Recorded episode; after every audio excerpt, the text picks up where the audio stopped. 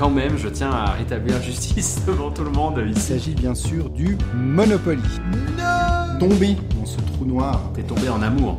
euh, en amour du, du trou noir effectivement de, de Kickstarter. Ah, tu le mets dans une équipe ou pas Pas du tout, pas du tout, c'est un engine builder. Mais c'est un peu un aussi. Vous écoutez En joues-tu On joue-tu ou bien? Joue Saison 2, épisode 4.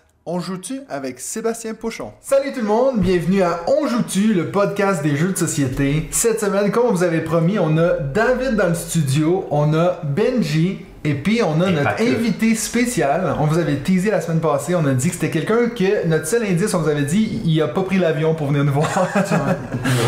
Il aurait pu venir à pied. un, peu- un peu pénible, mais il aurait pu. donc notre invité de la semaine, c'est Sébastien Pochon, donc auteur de, de jeux. On l'applaudit. Merci, merci.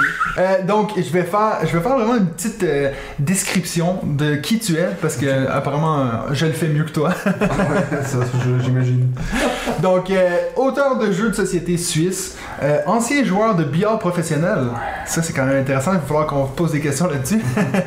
Donc, en 2006, tu fondes GameWorks avec Malcolm Braff et vous éditez environ une dizaine de jeux. Pour le moment, ça va, c'est bon, tout juste. Douzaine, mais oui, oui. on- Douzaine. Donc, tu organises aussi plusieurs événements au Musée suisse du jeu qui se situe à la Tour de Paix, pour Oui. ceux qui sont en Suisse qui savent. Euh, donc, en deux- 2013, tu rejoins Space Cowboys en tant que consultant en game design. Ça, j'ai fait partie de l'équipe, je te pas que t'es mon consultant, on a fait partie de l'équipe de, de démarrage. De game design. Euh, ouais, avec les trois, il y avait les trois fondateurs de, Game, euh, de, de, de Gameworks. d'Asmodée, avec Marc Nunes, Philippe Mouret et Croc, Ouais. ainsi que le, le fondateur de Listari. Ouais. Euh, dont le nom m'échappe, c'est Cyril Demague, pardon, et, et moi. Du coup, on- je me suis embarqué dans cette combine, puis très vite, ça, ça a grandi, etc. Mais à l'origine 2013, c'était ça, ouais. Parfait. C'est quand même une belle équipe au début. hein. Ouais, c'est ça. Moi j'ai un petit peu séché les bras comme ça qui c'est frissonnent quand j'entends les cinq noms. C'est un peu comme les Avengers. C'est sorti la même année d'ailleurs. Non C'est la même. Euh, et puis, donc, euh, depuis ce temps-là, au moins une trentaine de jeux à ton actif, soit seul ou en co-auteur. Euh, c'est euh, c'est possible. Ouais. Ouais. Environ. Euh, Non, je sais pas exactement. Il y a, je crois qu'il y a une quarantaine de jeux où j'ai été présent en tant qu'auteur, co-auteur, éditeur, co-éditeur, Ouais. pour dire au gros. Mais je sais pas exactement le détail de. Mais, mais c'est probablement juste peut-être un peu moins en tant qu'auteur pur. Ouais. Je suis pas sûr. Mais... Et puis donc, la- après toutes ces informations, la question qui tue, comment est-ce qu'on devient créateur de jeux de société? Alors, il y a une formation à Lausanne, pour ceux que ça intéresse. Euh, C'est vrai ce que tu viens de dire Oui, tout à fait. D'accord, ok. Non, non. Euh, non, écoute, bah, je crois que comme tous les, comme tous, Ouais. enfin, j'en ai en tout cas pas rencontré. Euh, non pas que je les connaisse tous, mais j'en ai pas rencontré qui ait vraiment fait une formation de quoi que ce soit ou une filière euh, quelconque. Ouais. Je crois que tous ceux que j'ai rencontrés dans le milieu du jeu, c'est d'abord des passionnés de jeu. Bah, d'abord des passionnés de jeu, c'est sûr. Certains sont venus par l'animation, d'autres euh, ont fait euh, des stages, d'autres ont fait ci, ont fait mi, enfin tout et n'importe quoi. Et puis, des- certains ont un peu plus d'envie que d'autres, et puis font des prototypes une fois, deux fois, finissent par être édités, puis peut-être c'est tout. C'est le, Ouais. le prototype de leur vie, puis c'est super. Souvent, on a plus qu'une idée, donc ça fait peut-être deux, trois jeux, et puis certains, tout à coup, ça devient une, une passion, en tout cas un, un- un hobby peut-être. Ouais. Ça dépend un peu où on met le- la notion de professionnel. Puis pour d'autres, ça devient une profession, et puis voilà. Donc, moi, ça s'est fait. euh, Ouais, par hasard, j'ai envie de dire. J'ai j'ai toujours aimé les jeux, j'ai j'ai beaucoup joué, j'ai découvert les jeux modernes, et puis à un moment donné, j'avais envie. euh, On m'avait abordé par le passé, un, un ami, euh, il y a assez longtemps, avant que je connaisse les jeux modernes, en fait, Ouais. m'avait abordé en me disant Ouais, ça te dirait de créer des jeux, tout ça. J'avais aucune idée de rien, mais j'étais connu comme joueur parce que je jouais à tout, tout ce que je pouvais, mais des trucs classiques, les échecs, euh, Ouais. les échecs chinois, le, le, le mahjong, donc j'étais déjà un, un grand spécialiste du jeu, euh, mais en connaissant en fait une quinzaine de jeux, enfin voilà, mais un peu plus que la moyenne. Et puis on a un peu bidouillé comme ça une année ensemble, puis après il faisait d'autres choses, je faisais d'autres choses, puis après j'ai découvert les jeux dits modernes. Et là, j'ai beaucoup, beaucoup, beaucoup joué. Puis les envies de création sont réapparues. Je pense que l'un a nourri l'autre et inversement. Et tout à coup, ben, j'ai commencé à créer des choses.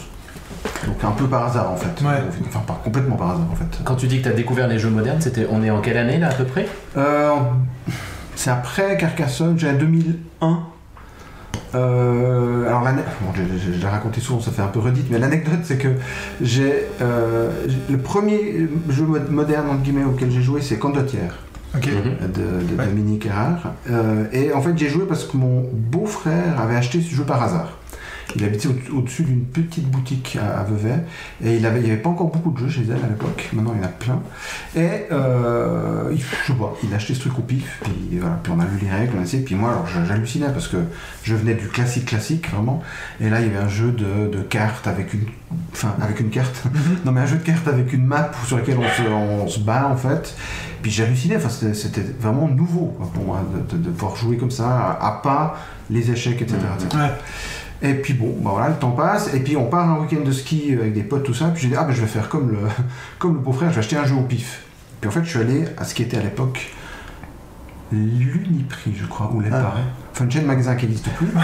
C'est vous dire, on était en 44. non mais... J'avais un ticket Ouais, pour un ouais, jeu. C'était pas rigolo. non mais... Enfin bref, c'était un magasin d'une grande surface euh, que, bah, que certains n'ont pas connu, l'air de rien. Euh, et puis bah, je suis allé, et puis c'était une surface assez étonnante. Il y, avait, il y a de tout, mais il y a un article de tout. Donc tu peux acheter autant de la colle que du que de n'importe, mais il y avait genre un truc. Ouais. Puis il y avait un petit rayon jouets, je jouais, et puis bah, il y avait rien en fait. Il y avait des Des machins, des trucs, des, puzzles. Puis deux, trois jeux, dont évidemment peut-être un Monopoly, un Toi lentement, et le Spiel des Jahres, vraiment en allemand, Carcassonne. Hmm. Puis je dis, ah bon, ben, c'est marqué Spiel des Jahres, ça, ça doit être bien. mais Ouais, ça doit être bien, mais vraiment, vraiment aussi, aussi basique que ça. Je, on part au chalet avec, on ouvre, alors là, encore une fois, il n'y a pas de carte, il n'y a, pas de- il y a rien en fait, il y a une sorte de puzzle. Et des règles. Ouais, des, voilà, il y a des règles Faut de jeu, les règles. il faut lire les règles. Euh, et puis ben, on lit les règles, et puis on joue, puis, puis on a joué, on a joué tout le week-end. Moi j'hallucinais, c'était vraiment du délire pour moi. Quoi. Euh, et puis assez rapidement, euh, Internet. Et puis là, je suis tombé sur le site de François Hafner, Je sauce ou Je soc, ou maintenant je crois que c'est le nom de son escalageux, escalageux peut-être. Puis là, j'ai découvert qu'en fait, il y avait des milliers de jeux déjà. Ouais.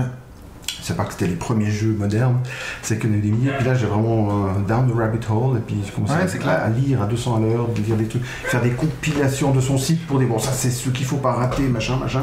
Acheter des jeux, acheter des jeux, euh, et puis, puis, partir là, Et puis, ça, ça démarre. 3000 jeux plus tard, on est là, quoi. Et puis un peu moins, 1500 jeux plus tard, on est là, effectivement. Vous aurez remarqué que Sébastien Pochon a un meilleur accent anglais que David et moi. quand même. Oui, c'est vrai. Ouais, hein. c'est- Down c'est- the rabbit ouais, hole. ouais. Alors, on est assez impressionné. Tu sens le professionnalisme qui Ouais, c'est l'internationalisme ça. C'est vrai que parce que je pense quand en qu'auteur de jeu en Suisse, on doit, surtout dans ces années-là, tu devais te sentir assez seul quand même. Euh, alors tu te sens rien, tu fais des jeux. Ouais, tu- ouais, fais des jeux T'as même pas entre guillemets conscience. Enfin, en fait, il n'y a pas tellement de, de communauté. Board Game Geek devait sans doute exister, mais c'était pas ce que c'est aujourd'hui. Mm. Il y avait Trick Track, sauf erreur, où ça venait d'arriver. ouais. Justement, donc tout était un peu naissant. Mm. Internet, c'était déjà pas de la 4G sur ton Natel, euh, Natel, n'importe où. C'était un Ouais. peu, euh, un peu balbutiant quand même. Euh, donc tu te dis bon les jeux c'est cool je joue euh, puis je bidouille des, des concepts de jeu t'as pas de conscience ni d'être seul ni enfin de rien en fait Mhm. mais en vrai oui il n'y a pas grand monde mais il y a quand même des joueurs à gauche à droite et puis après bah, tu, tu te rends compte que bah, il y, a, y y y tout un, un marché il y a des gens il y, a des- auteurs qui sont là depuis longtemps il y a toute l'école allemande les Kramer et consorts qui font ça depuis euh, avant, presque avant que tu sois né puis en fait bah, voilà quoi, tu, tu découvres euh, internet a bien sûr euh, changé la donne s'il n'y avait pas eu internet peut-être que je sais pas Il n'y aurait pas eu la bulle jeu de société. Ouais, peut-être, en tout cas pour moi, peut-être pas. Peut-être pour dans ceux qui arrivent maintenant où le jeu est un peu plus présent dans plein de magasins, mais puis moi je serais peut-être passé à côté, effectivement. Ben, en tout cas, merci beaucoup d'être avec nous aujourd'hui, Monsieur Pochon. On va commencer avec euh, un petit retour sur l'épisode de la semaine dernière parce qu'on a parlé de les nominations de l'As d'or. Donc c'est un peu toujours, euh, ça fait toujours le buzz dans le monde francophone des jeux. Euh, et puis ben, on était tout seul moi et Benji, donc David a pas pu mettre son grain de sel. Donc euh, c'est c'est le moment, on te laisse le, le...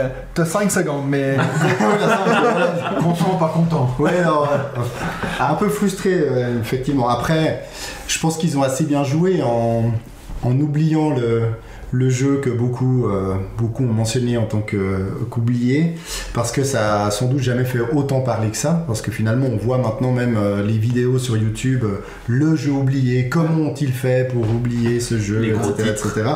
Donc on parle de Welcome to the Moon.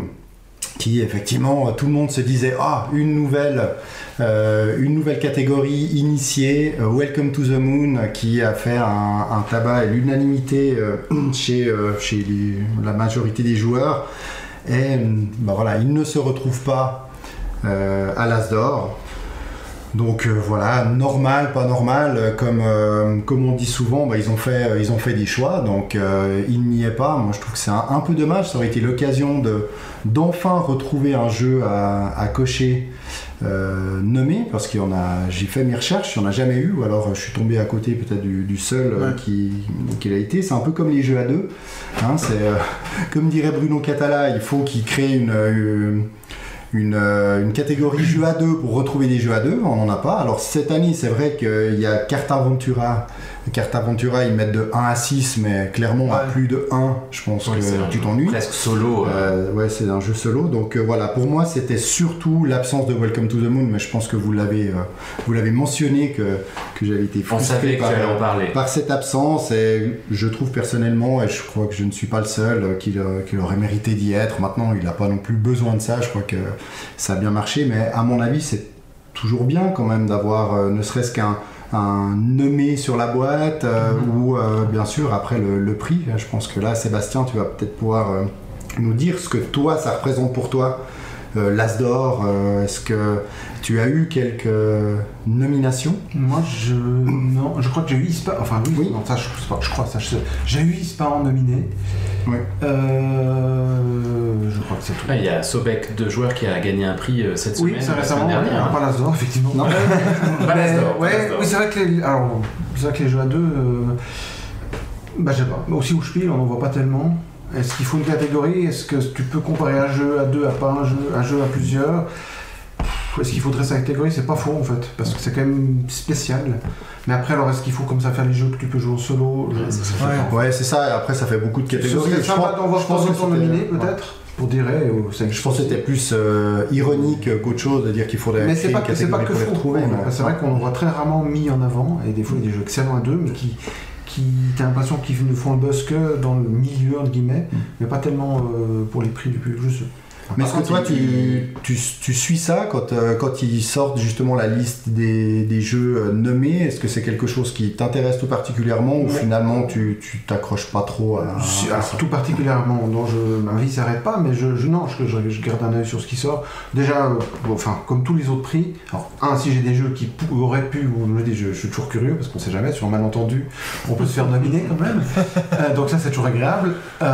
Mais aussi, il y, y a pas mal de fois où, entre tout ce qui sort, tout ce qui si, tout ce qui mis, tu vois rien passer. Puis à un moment donné, ben, les, listes de nomination ou euh, de sélection, de présélection, enfin tout, ce genre de- de trucs, euh, te font découvrir des jeux en fait. Tu passes à côté, tu dis ah c'est celui-là, c'est quoi? Je sais pas, il était nominé, bon, ben, essayons celui-là tant qu'à faire. Mhm. Puis ben, des fois tu trouves des, des jeux sympas. Donc d'un côté, il y a évidemment pour, pour, pour ma pomme, d'un autre côté, voir un peu ce que fait l'industrie aujourd'hui, euh, qui, qui fait quoi comme ça, puis voir le, le, le pouls du moment. Et aussi pour moi en tant que joueur, de, de découvrir des fois des jeux que je n'ai pas du tout vu passer. Euh, la liste de recommandations du Spiel, par exemple, c'est vraiment des jeux où personne ne sait qui est recommandé d'une année à l'autre, je pense. Enfin, je vous défie de vous déjà, euh, déjà nominé, on oublie facilement, Ouais. mais recommandé complètement. Puis si tu regardes, il y a quand même toujours plutôt des bons jeux en fait. Mm. C'est un certain calibre, c'est, on est, enfin après il y, a- y y deux trois choses à prendre en compte, mais euh, tu, il y a quoi découvrir d'un coup des jeux que tu n'as même pas vu passer en fait. Mhm. Donc moi je voilà, je, je suis attentif à ça, à ces- différents niveaux en fait. Et sur la sélection de cette année, du coup, qu'est-ce que t'en penses? Moi tout me va. moi, je suis toujours content en fait. C'est bien ça. Non non. Euh, je Mais il y a des jeux auxquels t'as as pu jouer ou des choses Ouais, qui t'intéressent j'ai pas pu jouer à tout, donc après ceux auxquels j'ai pas joué, je, je peux pas tellement me- m'exprimer. Je suis assez content que Architect soit dessus. Mhm. Parce que je pense que, ça- que c'est un coup de génie. Je Mhm. je l'avais écrit en temps pour le dire, je pense que c'est littéralement un coup de génie. Je comprends que oui, c'est léger, c'est pas, c'est pas comme le, le grand frère, blablabla. Mais je trouve que c'est là le coup de génie, c'est qu'il y a presque tout de façon excessivement simplifiée. Ouais. Euh, moi, j'ai déjà pu faire jouer tout le monde à ça, en fait. Mhm. Euh, mais vraiment euh, des gens de, de ma famille qui sont pas du tout joueurs. Ouais. Mais c'est expliqué en deux minutes. Et néanmoins, c'est pas que moi je m'ennuie. Je- je- Il y, a du- y y a jeu en fait. Je pense qu'on est. Euh, Il y, a on est une part de- il y a une d'accord. part de hasard, patati patata, et on n'est pas en train de jouer Seven Wonders. D'accord, mais je trouve que c'est littéralement un coup de, jeu- de, de- de génie d'avoir réussi, alors que ça fait longtemps que le jeu est là, qui doit être, il, va- euh, Antoine, être imprégné de son jeu au point que c'est probablement dur de s'en défaire, et d'avoir réussi à tout couper et garder juste deux, trois petits Ouais, ressorts. Je trouve ça mortel. Je- moi, je lui souhaite d'être nominé au Spiel. Je ne sais pas s'ils vont le considérer, étant donné que euh, Seven avait déjà gagné euh, un Spiel, euh, enfin, pas tout à fait le même. Mais s'il l'est, je ne serais pas surpris qu'il soit nominé, voire primé. Je trouve que ça vraiment. Ouais. Enfin, je trouve que c'est une tuerie. Donc, ça me fait plaisir de le voir là. Et même ouais, que tu le fasses à les 2 ou autres, à 7, euh, Oui. c'est la même chose. quoi. C'est aussi Je- tourner si bien. Bon, peut-être pas à 2, mais 3 à 7. 3-4, je dirais. Hmm. Mais après, chacun, Ouais. c'est aussi cool. mais je trouve ça vraiment. euh, voilà. Donc, ça, je suis très content parce que je me suis dit, ah, c'est vraiment super. Puis, moi, je suis pas le seul. Et les autres, ben, tout tombe en fait, oui. Il y a des- il y a pas mal que j'ai pas joué, donc euh, je me dis, bon, on verra. Puis, ben, pour le coup, c'est l'occasion de dire, voilà, euh, deux, trois jeux à, à essayer. À tester, ouais. Bah, c'est vrai que Architect, en tout cas, il, il semble être le, Le favori. le favori. Ouais. Euh, voilà, Happy City, c'est un bon petit jeu, mais d'ici à lui donner, Ah ouais, euh, non. à lui donner l'as d'or. Et puis serait Cartaventura, c'est vrai que le concept est original, mais très franchement, je serais un petit peu déçu de le voir euh, gagner l'as d'or face, euh, face Ouais. à Architect. Le concept est sympa, mais on y joue, on y joue une fois. euh, on- après, on peut le passer plus loin, mais c'est pas une expérience de jeu qu'on partage. C'est vraiment un- des cartes C'est un joli petit jeu vous êtes le héros, Ouais, c'est ça, exactement. ouais. Alors oui, le concept, bah, ils peuvent le, le- le- le dupliquer. Ils l'ont déjà fait trois fois. hein. Il y a trois, trois boîtes pour l'instant différents. Ils vont sans doute en, en faire d'autres. Donc voilà, concept sympa, mais après c'est pas moi qui donne le prix, mais c'est Bon, C'est ça, qu'architecte, on- les, les gros favoris. Il n'y a aucun prix où bien. tout le monde est content. Ça, c'est ça. Au mieux, on peut, bi- on veut admettre que, ouais, ok, ça mérite vaguement, mais quand même, Ouais. et tout le monde a son favori, ou c'est pas juste que. Enfin, le, le- le jury, là, moi j'ai récemment, enfin, oui, récemment euh, été à Boulogne, enfin, la, dernière édition, j'étais juré à, à Boulogne pour le concours de création euh, Le proto. euh, de proto, rien à dire. Euh, euh, et puis à un moment donné, on avait une sélection, on avait puré, on, avait, on était plus ou moins d'accord. Puis après, tu dis, ouais, mais il y a quand même des éléments à prendre en compte. Par exemple, si on parle de. Ouais, c'est vrai que là, lui est plus. Puis en fait, ça a rebougé, ça. Puis c'est pas clair en fait. Ouais. Il y a plusieurs angles de lecture. Tu dis, ouais, mais ça, ça quand même, ça reprend un peu, alors que ça, c'est fou. Puis ouais, mais en même temps, ça, ça- c'est un peu nouveau. Ouais, mais ça, en même temps, t'apprends. Ah ouais, Donc le jury, en fait, c'est un casse-tête. C'est un casse-tête sans fin, parce qu'il n'y a pas de cahier des charges extrêmement précis. C'est pas le jeu qui, je sais pas, et où tu peux objectivement dire, ok, c'est celui-là. Il y a toujours une lecture possible où tu. voilà. Mais euh, donc ouais, le jury, c'est pas, c'est pas fastoche. Je pense qu'ils ont du pain sur la planche. Euh, ouais, enfin on verra. ouais. J'imagine bien. Après, c'est vrai que je voulais faire un, un petit retour aussi sur la catégorie enfant. Mhm. C'est vrai que moi, euh, j'ai deux filles de 7 et 10 ans. Et puis c'est vrai que bah, cette catégorie-là, on voit qu'elle est vraiment pensée pour les, plutôt les 4-5. Et dès qu'on arrive avec des enfants, allez, on va dire 8, euh, 8 ans, on est déjà... Finalement, on sort de cette catégorie-là et pourtant, euh, bah, elles ont pris vraiment un, un pied fou à, à faire Unlock Kids que, que j'ai fait, euh, que fait avec elles. Je pensais le retrouver ici. C'est vrai qu'on a vraiment des jeux comme euh, Bubble Stories. Bubble Stories, c'est un jeu pour euh, 4-5 ans, Ouais. mais entre 4 et 5 ans, voire 6, mais après au-dessus, je l'ai je l'ai quand même fait essayer à, à ma fille de 7 ans.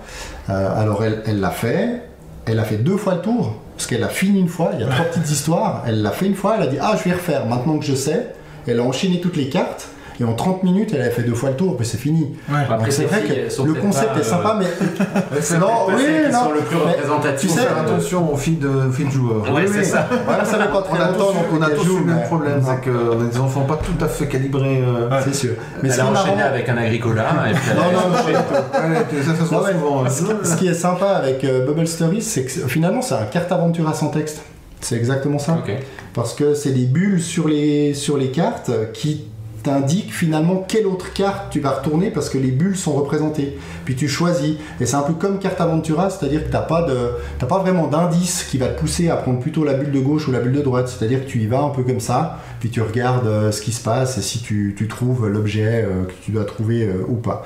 Donc voilà, c'est sympa, mais j'ai l'impression qu'Attrape Monstre, c'est celui qui va quand même un petit peu, un petit peu plus loin, qui représente plus de monde, parce qu'au final, après, bah, Euh, architecte, on peut jouer avec euh, les enfants, ça marche super bien.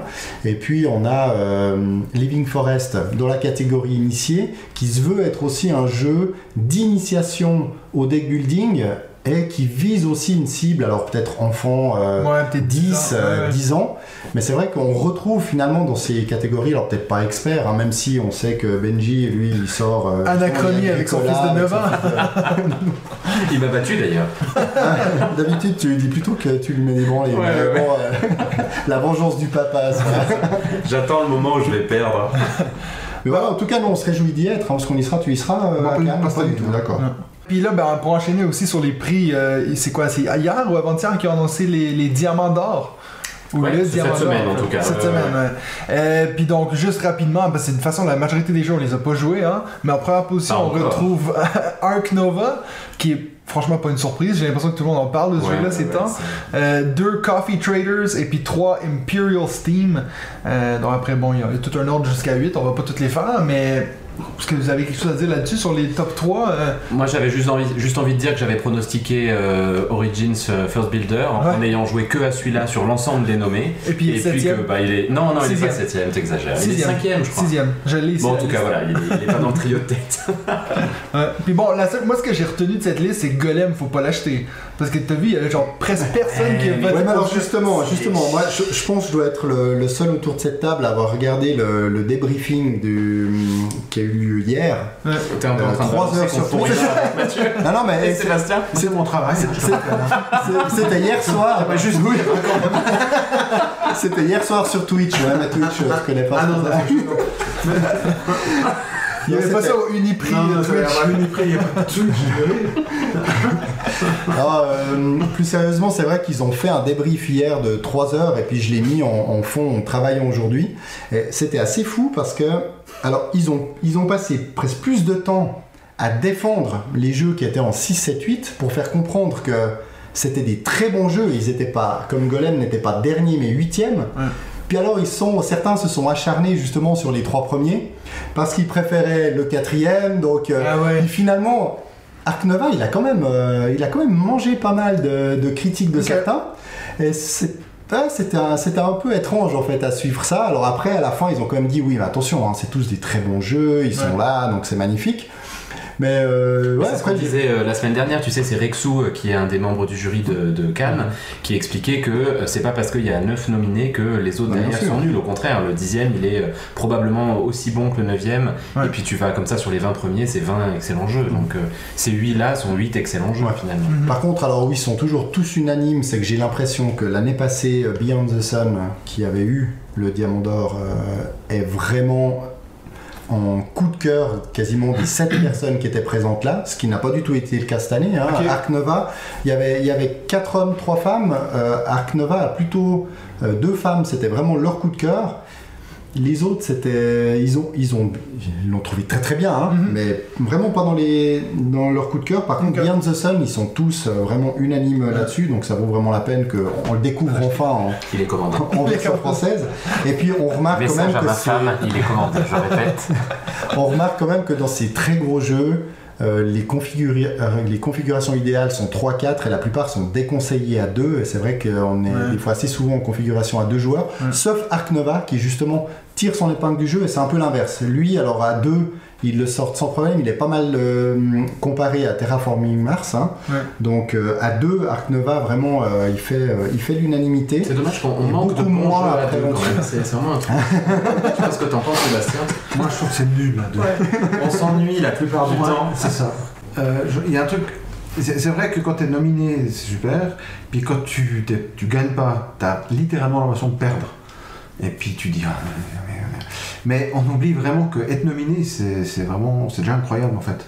Quel que soit le, le- le- le- le- le type de prix, euh, quand tu. Ben, on va dire Spiel ou même l'As d'Or, si tu regardes la production annuelle, te retrouver euh, toi ou de retrouver un jeu, parce que là, je vous parliez des jeux qui n'étaient pas dans le top 3 des, Ouais. des gros jeux là, le fait d'être là, quand tu penses que. Alors, quand c'est que des très gros jeux, il n'y en a pas 2000 par année évidemment, mais néanmoins, de manière générale, quand tu es là, tu es quand même là devant euh, 100, 4, Ouais. 600, 800, 1200 jeux. Puis c'est déjà fou d'être là. Mais c'est vrai qu'on a souvent l'impression que ah, il est, il est huitième, il n'a pas plu. Tu dis non, non, mais il est là déjà. Ouais. Et puis ça, on, on- on perd, euh, enfin on perd un peu de vue parce qu'il y a un côté Ouais, euh, gagner, perdre. Mais non, il y a déjà, c'est un peu kitsch, mais être dedans, c'est déjà vachement gagné. Gagner, gagner, c'est évidemment beaucoup mieux. mais euh, mais faut pas perdre de vue que vu la quantité qui sort, euh, c'est pas qu'il y a 22 jeux, puis quand t'es dans t'es 12e, tu dis bon. Il y a vraiment plusieurs centaines, voire milliers, puis quand t'es dans les 10 premiers, c'est déjà incroyable en fait. Quoi. Ouais. On perd déjà un peu ça de vue, enfin on perd parfois un peu ça de vue. Puis ce que je voulais encore juste dire par rapport au, au jury, au, au prix, bah, typiquement, euh, ouais, parce que tu disais, ouais, ce jeu, est-ce que j'y rejouerai, tout ça, euh, je vois qu'il y a micro, macro au, au mur. Ouais. Moi, c'est typiquement un jeu, je suis hyper content qu'il ait gagné. Je trouve que c'est une tuerie, Ouais. mais j'ai joué 4 fois, 6 fois, allez, je vais dire, et j'y rejouerai plus. Ouais. Non pas que c'est pas bien, c'est que ça- j'ai fait le tour, mais je trouve ça mortel. Euh, et ça, par contre, genre, je, je l'ai offert, j'ai plein de copains qui disent Regarde, regarde, c'est trop délire. Puis on fait une, une aventure, deux aventures, tout le monde fait Ah ouais, c'est génial. Donc, est-ce que tu, tu te dis Est-ce que ouais, mais ça, j'y rejouerai pas, donc ça mérite pas d'être primé? Ou tu dis Non, mais c'est trop génial, il faut le primer. Donc, il y a aussi ce genre de considération. C'est Oui, pas forcément des jeux que tu peux aussi une fois, euh, mais c'est de- des jeux dont tu dois saluer l'éclair de génie. Ah ouais, bon, ouais, ok, ça, c'est peut-être pas un jeu que les gens jouent 100 fois, mais c'est il faut le mettre en avant, c'est Mm. trop super. Quoi. Il y a un côté innovation euh. C'est ça. Donc c'est toujours un peu délicat de dire mais où tu te mets. Alors peut-être que si tu as dans le, mandat du jury, de, du, peu importe le prix que tu organises, tu dis on veut de l'originalité, tu te dis objectivement, ben voilà, ceux-là ils sont bien, mais ils sont pas originaux. Ou à l'inverse, tu dis on veut de la rejouabilité. Puis l'originalité, tu dis je m'en fiche, celui-là on a fait 200 parties, on est toujours content. Mais comme personne n'a vraiment ce type de, cut aussi, aussi, aussi net, ben des fois tu te dis non mais ça faut pousser. euh, donc c'est pour ça que je pense que c'est pour ça que jamais personne n'est content. Parce qu'il y a toujours ton jeu que t'as, toi t'as joué 200 fois, tu dis mais c'est pas possible, il n'est pas dedans. Et puis l'autre il dit mais ce jeu c'est nul quoi, j'ai joué. euh, ouais c'est rigolo mais non non mais c'est du génie en fait. Donc, donc je pense que ça fait partie de, de, mélange. Mais, euh, déjà, même entre nous trois, quand on fait ce podcast, le nombre de fois où on dit, mais ce jeu-là est génial, puis l'autre il le trouve pas horrible, Par exemple, euh, Broom Service. On pensait au même. Magnifique jeu que Benji n'a pas du tout aimé. Tout à les, fait. les avis divergent. Les amis divergent et c'est énorme. c'est ça.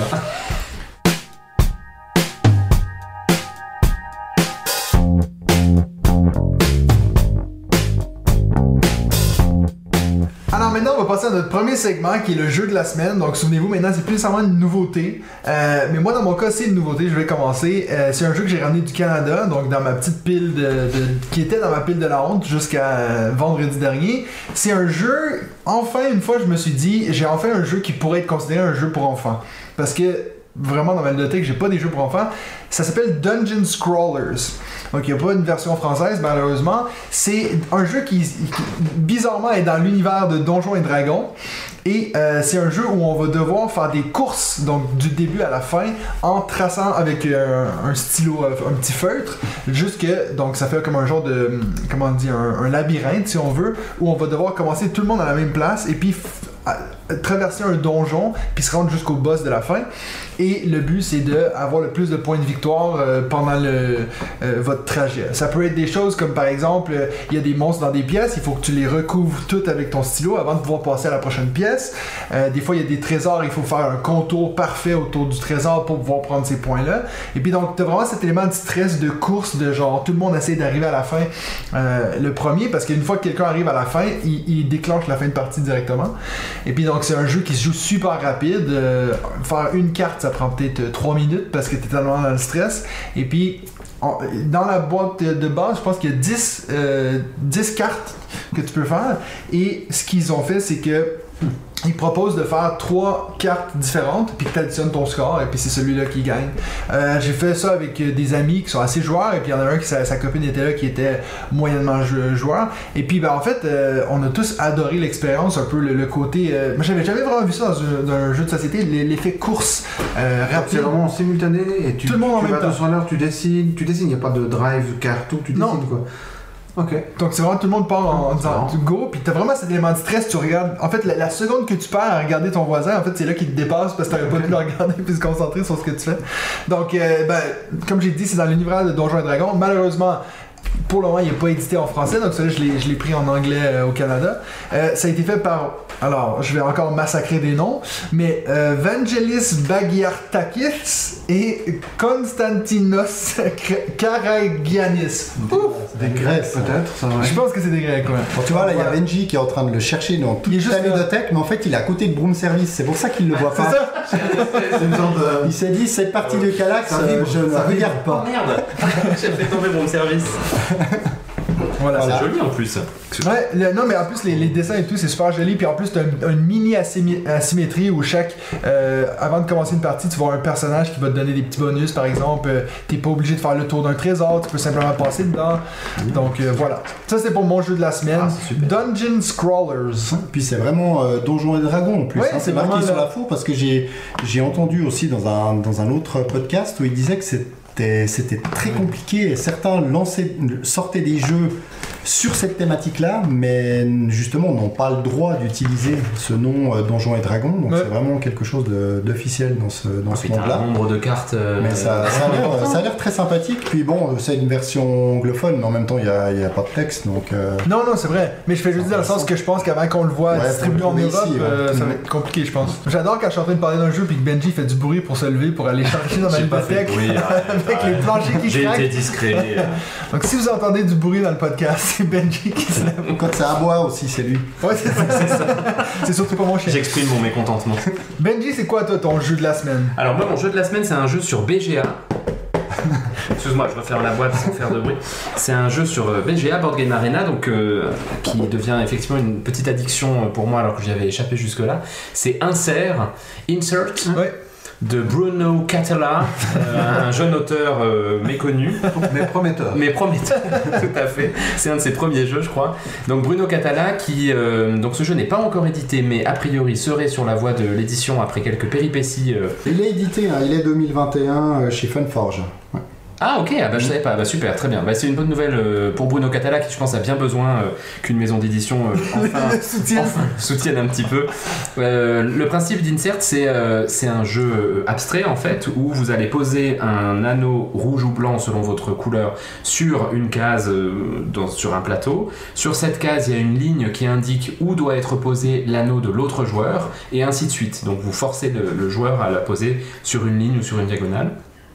Le but du jeu, c'est d'aligner 5 anneaux de la même couleur. Et puis, la- le petit euh, twitch, c'est que si vous réussissez. Twist. twist, pardon. On a parlé de twitch tout à l'heure. Je suis vieux, mais là je sais que c'est pas juste. Alors, quand c'est moi qui dis là, une j'ai- quand même remarqué que c'était pas Twitch qui En général, quand c'est moi qui dis une connerie, il la garde au montage. D'accord. Euh, le petit twist, c'est que lorsque vous allez insérer, si vous réussissez à insérer un anneau de votre couleur entre deux anneaux de la couleur ennemie, eh bien vous allez retourner les anneaux de l'ennemi pour qui vont donc du coup prendre votre couleur. L'objectif du jeu, c'est d'en aligner 5, et puis ça vous donne un jeu qui ressemble un petit peu dans les sensations à un jeu d'échecs qui serait plus facile qu'un jeu d'échecs parce qu'il n'y a pas euh, toute la réflexion des différents mouvements des pièces. Parce que bah, Mais- Laurie Mathieu d'ailleurs. Oui, c'est sûr. Mais on en a fait quelques-unes sur euh, BGA. Alors je préfère aux échecs, hein. Mais c'est quand même. Enfin, franchement, les sensations sont très agréables. Tu te mets petit à petit à comprendre tout l'enjeu stratégique de ce jeu parce que tu peux, je pense, franchement, passer autant de temps devant ton coup que aux échecs. Ouais. Parce que tu vas te demander ce que va faire l'autre joueur quand tu vas lui indiquer la direction euh, où il va jouer. Et puis en même temps, c'est d'une simplicité absolue. T'expliques les règles en, en 4 minutes. Moi, j'ai eu un tout petit peu de mal avec le concept justement d'insertion qui est assez original. Et puis juste pour le le visualiser en fait sur le, le- le jeu en Ouais. lui-même. Mais une fois que tu l'as compris c'est un vrai plaisir. Et depuis j'enchaîne les parties sur euh, BGA C'est je c'est drôle parce que... que ça soit édité. c'est drôle parce que je vois la boîte devant moi, mais en fait c'est un principe qui, qui a été utilisé dans ce bec, non? C'est cette idée qu'on t'indique la direction. Exact. Ouais. T'as vu comme j'ai fait le Ah, lien? ah, c'est professionnel C'est beau. Sobec Bah- de Bruno Catala et Sébastien Pochon C'est clair. C'est effectivement Bruno qui arrive avec le, le fait que ça tourne. Ouais. avec le jeton Hank là hein, que tu mets Exactement, ouais, oui. c'est ça Et puis donc, euh, si on continue dans l'ordre, on va... Sébastien, on va te laisser faire ton jeu de la semaine. Euh, oui. non, euh, que- en tout cas que j'ai rejoué récemment, on va dire, que j'ai auquel j'ai joué récemment. Euh, c'est pas tellement une nouveauté, j'ai joué à Winter Kingdom. Mhm. Euh, on est assez fan de Kingdom Builder, le jeu de base en fait. Pas forcément avec les extensions, encore que euh, pourquoi pas. On a beaucoup joué au jeu de base. Euh, et un des reproches peut-être, c'est que si tu le connais très très bien, au premier tiers du jeu, tu sais si tu sais que c'est plié pour toi ou pas. Ouais. Tu sais pas si t'es deux à tirer la bourre, tu sais pas qui va gagner, mais quand t'es vraiment derrière, tu sais que t'es mort. Et puis là, dans Winter Kingdom, euh, il y a un effet assez intéressant avec. euh, alors, je pars du principe que les gens connaissent le jeu, sinon on s'arrête jamais. Mais, Ouais. et donc, il y a différents plateaux, enfin, de parties de ton plateau, mais il y a toujours des, il y a des tunnels en fait. Et dans chaque partie de plateau, il y a un tunnel qui fait que tu peux passer d'un plateau à l'autre, donc d'un segment du plateau général euh, à l'autre, sachant que là, il n'y a pas quatre segments, mais il y en a sept. Euh, et donc, tu es beaucoup plus mobile. Et donc, c'est pas, la messe n'est pas dite. Il n'y a pas ce côté, si d'aventure tu es dans un coin et que tu commences à tirer que de la forêt, puis tu dis, bon, voilà, je suis mort, là, tu peux bouger, bouger, bouger. Alors, ça donne un peu plus de, de grain à moudre en termes de réflexion. Est-ce que c'est Mhm. toujours ça Ça ralentit un peu le rythme. Et c'est, je crois, une édition Kickstarter, enfin, post-Kickstarter, donc il y a un peu beaucoup. Parce qu'il y a un système d'argent, et puis tout est fait. euh, Enfin, euh, pour comment on va gagner de l'argent, tu tires une carte parmi 7. Donc il y a beaucoup de règles, de micro-règles qui sont peut-être des fois un peu. Une peut-être un peu trop. Euh, les pouvoirs aussi, on a plein de petits pouvoirs, et puis on a finalement réduit un peu en, faisant une sorte de house ruling. Qu'on fait, pas, ce qu'on fait d'habitude pas trop, mais là pour le coup il y avait vraiment un peu trop. Euh, mais néanmoins, comme on est fan de. Enfin, qu'on aime beaucoup euh, Kingdom Builder et que ça donne cette, un peu plus d'ouverture, ben euh, voilà, on apprécie assez, et donc c'est à ça que j'ai joué deux, trois fois récemment. Euh, Kingdom Builder, c'est vraiment un super jeu, mais moi j'y ai joué que sur euh, BGA. Donc, euh, c'est vrai qu'il y a une rejouabilité euh, incroyable. Euh, les, les objectifs, euh, il y a trois, trois cartes d'objectifs variables et puis une quatrième qui est, qui est tout le temps là. Et c'est vrai que on, alors le jeu c'est pas le plus beau jeu. Hein. euh, Boom Service euh, est magnifique à côté. donc, euh, donc, j'adore Boom C'est Service. beaucoup euh, dire. non non mais c'est c'est génial. C'est vraiment euh, des, des territoires où on pose, euh, on pose nos, nos petits euh, Des colonies, on va petits- dire, Voilà, on- colonies ça. et puis on doit atteindre certains objectifs ou marquer des points et c'est euh, c'est c'est super mais c'est vrai que ce que tu dis c'est exactement ça il y a certaines parties des fois à peine à Mais- peine deux trois tours où je me dis bon bah celle-là je vais je vais être à la je vais être à la ramasse Si euh, vraiment tu complète, connais, tu dis je crois que c'est plié. Ouais. Surtout qu'il y en a qui jouent très, très agressif, donc qui bloquent, euh, qui ont tendance à vite euh, de bloquer aussi sur le terrain, mais c'est encore, plus facile sur Board Game Arena parce que tu connais pas le gars, tu, tu vas ramasser. C'est exactement ça. Parfait. C'est à moi donc. Ouais, attends, attends. Je vais finir. Alors, T'en as qu'un, hein? J'en ai, j'en ai qu'un, j'en ai qu'un, bien sûr, j'en ai qu'un. Il tu a été raisonnable. Euh, et c'est un, et c'est un nouveau jeu de 2021, c'est Fairy Tail Inn.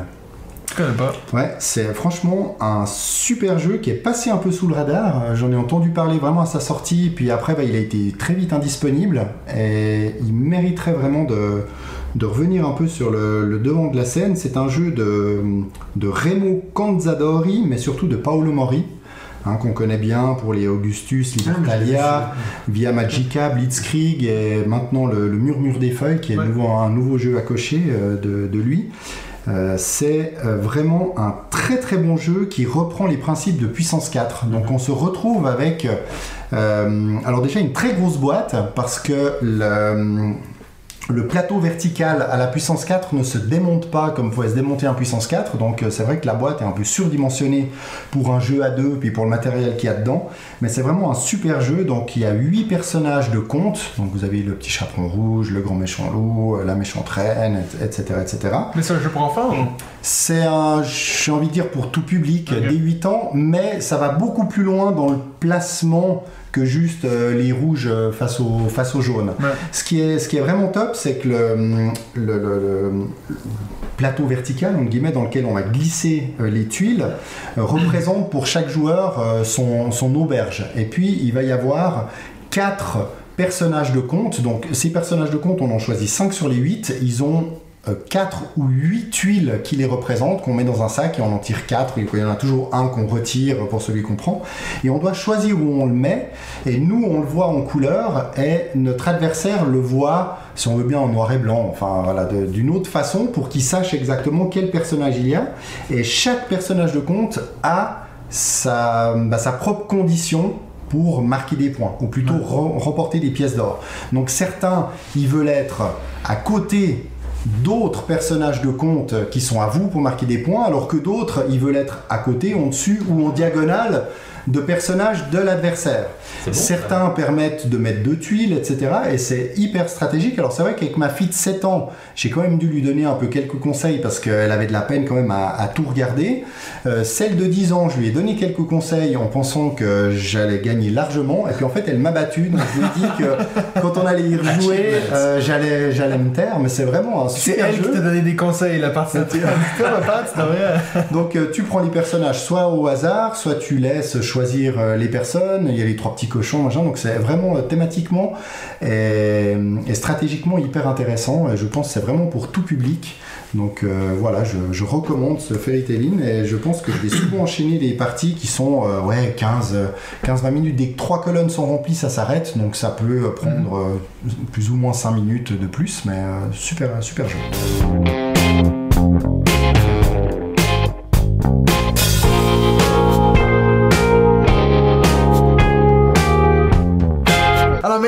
Notre deuxième segment. D'habitude, on a une thématique, mais bon, la thématique maintenant, c'est une personne cette Le- semaine. La thématique Sébastien La, Pochon. la thématique, c'est moi. c'est toi.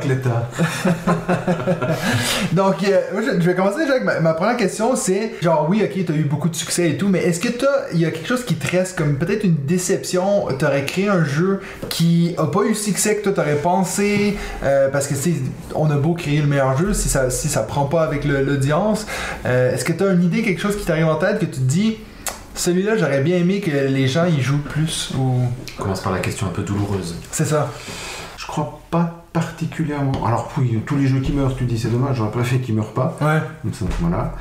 Euh, mais. Il y a quand même les déceptions de côté où je pile et puis qu'en fait finalement Ouais. t'y es pas. Et même comme je disais il y a deux minutes, c'est super d'être nominé, tu y crois, puis après ça fait un peu. Il y a quand même un, effet de manche quand même. Pour lequel c'est Euh, bah, mon, tout premier jeu, ça avait été Spa, on avait été nominé. Donc, comme c'est en plus le premier jeu, tu, tu, Ouais, tu, c'est sais- tu énorme, sais vraiment ouais. pas ce qui t'arrive en fait. Et puis, bah, après, tu. Bon, bah voilà, on va rentrer à la maison. Alors, voilà, c'est comme, après, c'est comme ça, hein, c'est pas tragique. Euh, mais, mais ça fait, voilà. Et puis, on a été retourné. Moi, je, je, je, je suis souvent à, Be- à Berlin.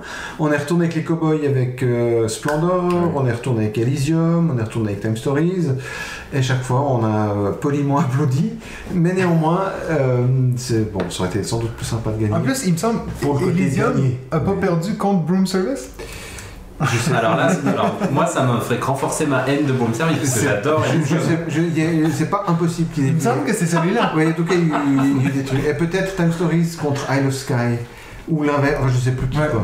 Donc voilà, il y a peut-être des, des, des, des petites. euh, Ouais, où tu diras mince, zut. Euh, sinon, un jeu. The River, peut-être. C'est un des jeux qui, qui a presque pas existé. Ouais. Euh, qui. Alors après. Chez Days of Wonder. Ouais, chez Days. Et. euh, moi, j'ai continué à y jouer en me disant que pour un worker placement hyper accessible, je trouve que ça marche bien en fait. Donc c'est un petit peu enfin, décevant. Je suis un peu déçu que ce soit aussi rapidement disparu, qu'il est, enfin qu'il soit aussi rapidement disparu. Mais après, pff, voilà, après tu peux, tu peux pas faire que juste. C'est quand ça Mhm. plaît pas, ça plaît pas. Puis à un moment donné, le, le public choisit en fait. Ouais. Parfois peut-être que t'as pas été mis au bon endroit. Peut-être que tu arrives au moment où il y a une autre, un ovni qui, qui écrase tout le monde. On va dire que des fois t'as pas de chance, mais c'est surtout que des fois ton jeu est peut-être quand même pas si bien, ou il a juste. ouais, T'es pas là au bon moment, ou le public bah, voilà, adhère pas, puis bah, faut pas rêver, c'est que c'est comme ça, il n'y a, pas de- il y a pas de justice. la justice, c'est ce qui est, est, et puis bah, parfois tu dis, ah, ça partit peut-être un peu vite. Mais pas de, de regret majeur à se dire, alors là, euh, personne n'a rien compris. Ouais. Si je dis pas de bêtises, euh, en ayant regardé attentivement une, euh, une vidéo d'un monde de jeu que tu as Ouais. tournée euh, récemment, j'ai eu l'impression qu'il y avait certaines frustrations, mais peut-être plus par les personnes qui étaient avec toi que toi directement, si je me rappelle bien, mais c'était pour Metropolis. Ah oui, c'est vrai. Mais ouais, non, moi je suis moins frustré parce qu'il il revient en. Bah, justement, chez, ouais. chez- chez- chez les Canadiens, en l'occurrence de Roxley. Euh, euh, alors, frustration, je sais pas, mais c'est vrai que c'est un peu le sujet, c'est difficile de dire ça de soi-même, mais je crois que le jeu est vraiment très bien. Enfin, en tout cas, je crois que la, la mécanique de base est super. Je trouve que c'est original, c'est tendu, c'est ça. Malcolm, qui lui est militant, le trouve fantastique, Mhm. nous aime beaucoup. Il n'a pas du tout trouvé son public. Je crois quand même que l'édition euh, lui a pas fait du bien parce qu'il était dur à lire alors que c'est pas un jeu que tu dois avoir de la peine à lire. C'est un, jeu- un jeu où tu dois avoir du dilemme de choix mais pas du tout de faire des erreurs de lecture alors que t'en fais. Le, le plateau est quand même... Enfin, tout le matériel prête à confusion ce qui fait qu'à un moment donné tu... Enfin, c'est, pas un Jungle Speed où le gag c'est de se, ra- de se rater. Le gag ici c'est de faire le bon choix. Donc je pense que là il n'a pas connu... Après, on peut aussi dire qu'en fait, euh, bah, ça plaît pas tant que ça, euh, même si c'était une bonne idée, euh, bah, peut-être que ça plaît pas, et puis, et puis ce sera voué à, à ne pas plaire, ça je, je ne sais pas. Mais il a vraiment disparu très vite. Alors là où je suis moins frustré peut-être, effectivement, c'est que là il est prévu de le sortir euh, chez euh, Roxley Games, Ouais. euh, au- euh, chez les Canadiens. ça devrait être, enfin, c'est prévu pour être un, un Kickstarter. Il y a beaucoup de retard. Donc là, c'est un peu l'arlésienne à ce stade. Pour moi, Ouais. ça fait en plusieurs années que ouais, on est embêté, mais on repousse. Ce qu'ils m'ont montré pour l'instant, tout est beau, donc c'est super. J'espère que ça se fera. Et puis le jeu, ils ont, ils l'ont un, peu étoffé, enfin ils l'ont passablement étoffé. Et peut-être ça fera alors ça en fait un jeu un peu plus, un peu plus gamer, mais aussi peut-être un tout petit peu plus varié. Peut-être qu'un des défauts du Metropolis d'origine, c'est qu'il était très très proche d'un jeu abstrait en fait. Il est extrêmement sec et extrêmement violent. Si tu joues mal, t'es mort. Tu fais une erreur, t'es mort. Enfin, il était très euh, Ouais. coupe-gorge quoi. Euh, peut-être ça c'est son défaut, à vrai dire. Peut-être c'est aussi une un des éléments qui a fait qu'au final les gens n'ont pas adhéré, je sais pas. Là, je- il sera ben, pour le moins beau de ce que, de ce que j'ai vu jusqu'à maintenant. Euh, et je, ouais, là, je suis curieux de voir ça. Mais c'est vrai que c'est un des jeux qui a été euh, mentionné lors de cette vidéo euh, euh, comme une sorte de frustration, même si. euh, Ouais. C'est vrai, que je t'ai lancé là-dessus, alors euh, on divulgage un peu mon jeu qui fait de l'œil, mais si ça se trouve, on va pas le faire, donc euh, ça j'en parle maintenant parce que je voulais justement mentionner Skyrise, parce que c'est vrai que là on voit au niveau illustrateur, il y a Andrew Bosley Oui. qui a travaillé sur euh, Keylus 1303, Everdell. Citadel, Everdell, Ouais. Tapestry, Love Letter, donc, euh, et puis euh, Roxley Game avec euh, Brass, Dice. Throne, Santorini, donc là on se dit tout est réuni Ouais. pour faire un- une super édition. Et en ayant entendu que vraiment la mécanique est, est top euh, à ce jeu, donc c'est un jeu qui m'intéresse beaucoup. Donc voilà, bah, on saura qu'il devrait arriver logiquement cette année. En tout cas, il est marqué Alors, ouais, 2022. euh, non, mais ça fait Mais comme il va arriver sur Kickstarter en 2022, je pense pas qu'il arrivera dans nos, Ouais. dans nos ludothèques Ouais. en 2022, mais on l'attendra, ma foi. Ça fait deux fois que tu parles de Kickstarter, tu suis un peu le financement participatif, t'es dessus, t'achètes des jeux Non, ou... je, ou- alors je suis, oui, évidemment, comme tout le monde, je regarde un peu ce qui s'est fait. J'étais un peu, j'ai suivi à l'époque de Conan il y a, il y a bien longtemps, euh, parce que je connais aussi Fred Henry, Chez Monolith, ouais. voilà, etc.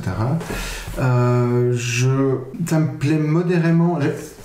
Je dois être vieux peut-être. Il y a- il y a, plein- enfin, il y a- il y a trop d'éléments qui me déplaisent un peu dans Kickstarter en fait. Ouais. Euh, le fait de, vendre du plastique, faisant une caricature, dire voilà, euh, la beauté de la chose c'est qu'il du stretch goal jusqu'à euh, l'infini. Dis d'accord, mais est-ce que les jeux sont achetés ou joués? Est-ce que vraiment tu joues à tout? C'est un peu, c'est toujours un peu délicat. Enfin, je trouve que c'est un peu délicat. Euh, pour les jeux qui sont pas un stretch goal infini, des fois tu es presque un peu déçu du matériel. Tu te dis ouais, c'est extrêmement bien édité, alors que dans ma tête tu te dis, enfin moi j'ai toujours pensé que si tu fais du Kickstarter ou de- du participatif, c'est parce que tu veux faire une édition qui est beaucoup trop risquée à faire, en disant ouais je vais faire un truc qui coûte 120 balles à la prod, il va se vendre 150, puis j'espère que ça se vend. Je comprends bien que personne n'a envie de se lancer, donc tu essaies de te faire baquer en avance, Mhm. mais quand t'arrives, tout déchire partout. Des fois, t'as des trucs, tu dis ouais, l'impression un peu moyen, la PRO est pas top. euh, pour certaines figurines, alors je suis pas un figuriniste, mais des fois elles sont un peu, Ouais. un peu mal faites. Le bouquin de règles, tu, le gars, il, la PRO, il est pas tout à fait ouais. Ouais. C'est est mal rédigé, pas tellement bien. Puis tu dis, mais ça fait un peu beaucoup de problèmes pour quelque chose où le risque était d'une certaine façon, euh, je veux pas dire zéro parce que je connais pas assez les rouages et j'ai sans doute toujours des, des- des risques, mais enfin moindre que quand tu te dis, ok, je fais mon Ouais, jeu, j'en fais 10 000 et je regarde. Puis c'est vrai qu'on a cette, cette impression Euh, que ça aide les petits édi- éditeurs, les petits jeux, mais je au final, c'est Ça- toujours les plus gros qui font le plus d'argent. Et puis... Je sais ça, alors honnêtement, je, je, suis, je, suis- je ne suis pas assez le Ouais. truc pour dire voilà, il y a ceux-là, ou eux, ou quelques jeux qui auraient jamais pu voir le jeu, et- enfin le jour, et que ça les a lancés, puis sans doute, auquel cas, bah, c'est super, parce que ça permet à certains de, de faire des jeux qui auraient jamais pu voir le jour. Ouais. Mais de manière générale, j'aime pas trop ça. Les stretch goals, ça me saoule. Commander un jeu, le voir arriver dans 3 ans, ça me Ouais. saoule. Euh, parce qu'après, ça Benji arrive. adore. Moi, je trouve ça, moi, je trouve ça horrible. C'est déjà quoi ce truc? Enfin. Et voilà, mais je crois que c'est une question de, de- de style. Je, je suis pas fait pour ça en fait. Ouais. Il se trouve que ça reste un, un Kickstarter, donc là je verrai. Si d'aventure tu parlais de temps, s'ils pouvaient euh, lancer la campagne et puis que tout le monde était livré six mois après, je trouve ça fantastique. J'espère vraiment que c'est pas deux ans après. J'en sais rien en fait, donc euh, je verrai. C'est bien la première fois que j'ai les mains dedans en fait. euh, on, verra ce qui se passe. Mais, mais de manière générale, je suis, je suis, ouais, je suis pas complètement fan en fait. Après, tu, tu parlais de Conan tout à l'heure, et puis il y a- il y, a quand même l'école Fred Henry sur Kickstarter où il a, il a essayé de différentes approches de Kickstarter très différentes de celles que justement dont tu parles, avec du, du kilo plastique, avec des stretch goals à, à dizaines. Et puis de manière intéressante, il a, il, il a eu du mal en fait, hein, en vendant quelque chose de beaucoup plus transparent, avec pas de stretch goals, euh, euh, en disant dès le début, bah voilà ce qu'on vous propose, et puis euh, on va essayer de vous le livrer le plus vite possible. C'était vraiment ça l'enjeu. Et il, en a, il en a chié, hein, pour le, dire. Moi, je, la je me demande si. Enfin, vient un moment, faut pas donner euh, la voix à tout le monde en fait. Je veux pas être despote, mais si tu demandes l'avis à 1000 personnes, tu te ressens plus en Mhm. fait. Ah non, c'est clair. Donc, tu, comme là, les gens en payent et pré-payent, ben, ils se disent peut-être euh, que c'est un peu à eux en fait le projet. J'aime autant faire un projet avec une vision que j'ai moi, et puis au pire, ben, ça plaira Ça pas, prend tant mal. pis. Ouais. Mais au moins, je vais au bout de mon truc, et puis, puis, puis voilà, une fois que les choses sont là, vous avez l'occasion de l'acheter ou pas. Mais je, je crois que tu, te fais peut-être trop polluer à faire ça. Ou peut-être pas. Je- je- honnêtement, moi, j'ai, pas, je pense que c'est pas fait pour moi du tout. Euh, mais voilà. Donc, je, Ça va être une belle expérience alors du coup là dans les. ouais, alors je, je suis vraiment curieux de, si De voir ce que ça va donner. Quand ça a lieu, je- j'ai aucune idée de comment ça se vit de l'intérieur. Ah, encore que l'intérieur, moi je suis que auteur en vrai. Je, Ouais. je vais regarder faire surtout. Donc, euh, ouais. Ouais, ouais, ouais. Mais je, je- je- après, c'est peut-être l'éditeur euh, euh, suisse, un peu pointilleux, mais je suis pas très fan de tous ces objets qui viennent par après, genre les inserts en bois, tout ça. Hmm. Je trouve super que des gens fassent, mais je trouve que c'est un constat d'échec. Tu te dis, voilà, j'ai fait un jeu, et puis à côté, je sais pas pourquoi mon jeu euh, donne la porte ouverte à quelqu'un de faire des inserts qui coûtent le prix du jeu, tellement je l'ai pas fait moi à la base. Enfin, je- je- Il y a un truc qui me dérange. En fait. J'avais jamais réfléchi à Je préférerais avoir des objets où tu dis, bah là, euh, ok, je peux enlever le thermo parce que j'aime pas les thermos, je peux, euh, je sais pas, euh, enlever la boîte parce que moi je veux tout mettre dans un sac, puis c'est Mm. tout petit. Mais je trouve qu'il te dit, ouais, je regarde le jeu, puis en fait j'ai acheté des pièces qui sont plus belles, puis j'ai acheté un truc que tu peux tout ranger mieux, c'est trop super ce jeu. Puis je me suis toujours en train de me dire, mais est-ce que c'est pas. un- Enfin, c'est quand même une petite critique quelque part là. Pourquoi est-ce que c'est pas tout de suite bien en fait? Ouais. Euh, voilà, alors après, bon, ça c'est des considérations qui, qui, qui n'engagent que moi, mais euh, ouais, je sais pas, il y a une sorte de, de surenchère de trucs. Ça, ça, ça me- ça me mène à ma prochaine question, justement. Donc, toi, tu, tu viens de dire 3-4 fois que tu te trouves trop vieux, puis t'as changé. Mais comment est-ce que tu- le monde du jeu a changé selon toi depuis quand t'as commencé? Donc, tu disais avec Ispahan en, en 2006, je crois c'était. Euh, ouais, 6. Euh, je pense que c'est surtout la quantité de jeux. Ouais. Alors évidemment, les Kickstarter, là, je- je- après il faudrait euh, avoir des gens qui sont plus euh, impliqués dans vraiment la distribution. Ça Ouais. veut dire que oh, depuis le temps, ça s'est regroupé comme ci, comme ça, le blablabli, blablabla, euh, la supply chain, la Chine, pas la Chine, enfin bon, voilà. Ça a forcément changé parce que le monde a changé. Moi, comme ça, comme je le perçois, c'est surtout la, la, la quantité. Euh, honnêtement, aujourd'hui, alors aussi parce que j'ai possédé beaucoup de jeux, parce que ça fait maintenant un certain temps que je fais ça, d'une certaine façon, je m'intéresse moins. Enfin, je enfin oui, je, je suis moins passionné, on va dire, comme qu'on peut l'être au début. Ouais. Avant, euh, vraiment, avant Essen, je savais ce qui sortait, qui était l'auteur, chez quel éditeur. J'avais, je Ouais. notais- enfin, j'ai fait comme plein de gens l'ont fait. Tu notes le stand pour aller voir. Ah, ouais, il faut que je vois ça, puis je fais le tour du salon, machin. Euh, et puis maintenant, déjà c'était un peu plus gérable parce qu'il n'y avait pas 4 milliards de, de sorties. Puis maintenant, je, j'en ai trop mangé de ça, donc je regarde, je dis bon, on verra dans 6 mois ce que tout le monde s'accorde pour euh, nommer comme le jeu super à pas rater. Puis, j'ai- puis maintenant, j'achète peut-être une 20, trentaine de jeux par année. euh, sur cette base-là en fait, Ouais. les nominations de prix ou, ou le truc qui fait le buzz où tout le monde dit c'est trop super, puis pas juste la première semaine, deux mois plus tard, tout le monde Mhm. continue à dire mais c'est trop super. Je dis bon ok ça faut, il faut, ça ça vaut la peine d'essayer. Sinon des jeux juste bien, ben il y en a, il y en a des milliers en fait. Ouais, ouais. Puis tu peux pas jouer à tout. Moi j'en ai eu acheté beaucoup beaucoup, puis maintenant ça sert à plus rien. C'est une des raisons pour lesquelles j'ai vendu autant de jeux. C'est qu'à un moment donné tu me dis tu veux jouer à ça, puis tu dis non je préfère l'autre, dans le même style. Dans ce Mhm. cas, euh, ça, il faut Ouais, vendre tu en fait. Surtout quand c'est pas, tu veux jouer à ça, ouais plutôt celui-là, en fait non celui, puis en fait il y en a 10. Ouais, ouais. Puis tu te rends compte, tu joues toujours au même, et puis que dans une année, il y a quand même euh, un certain, enfin, il y a que 365 jours, tu joues pas tous les jours. Puis même là, enfin, à l'époque où j'avais plus ma ludothèque, euh, là, ce que j'ai là, je, je joue pas tout en une année, puis, Ouais. puis loin de s'en faut.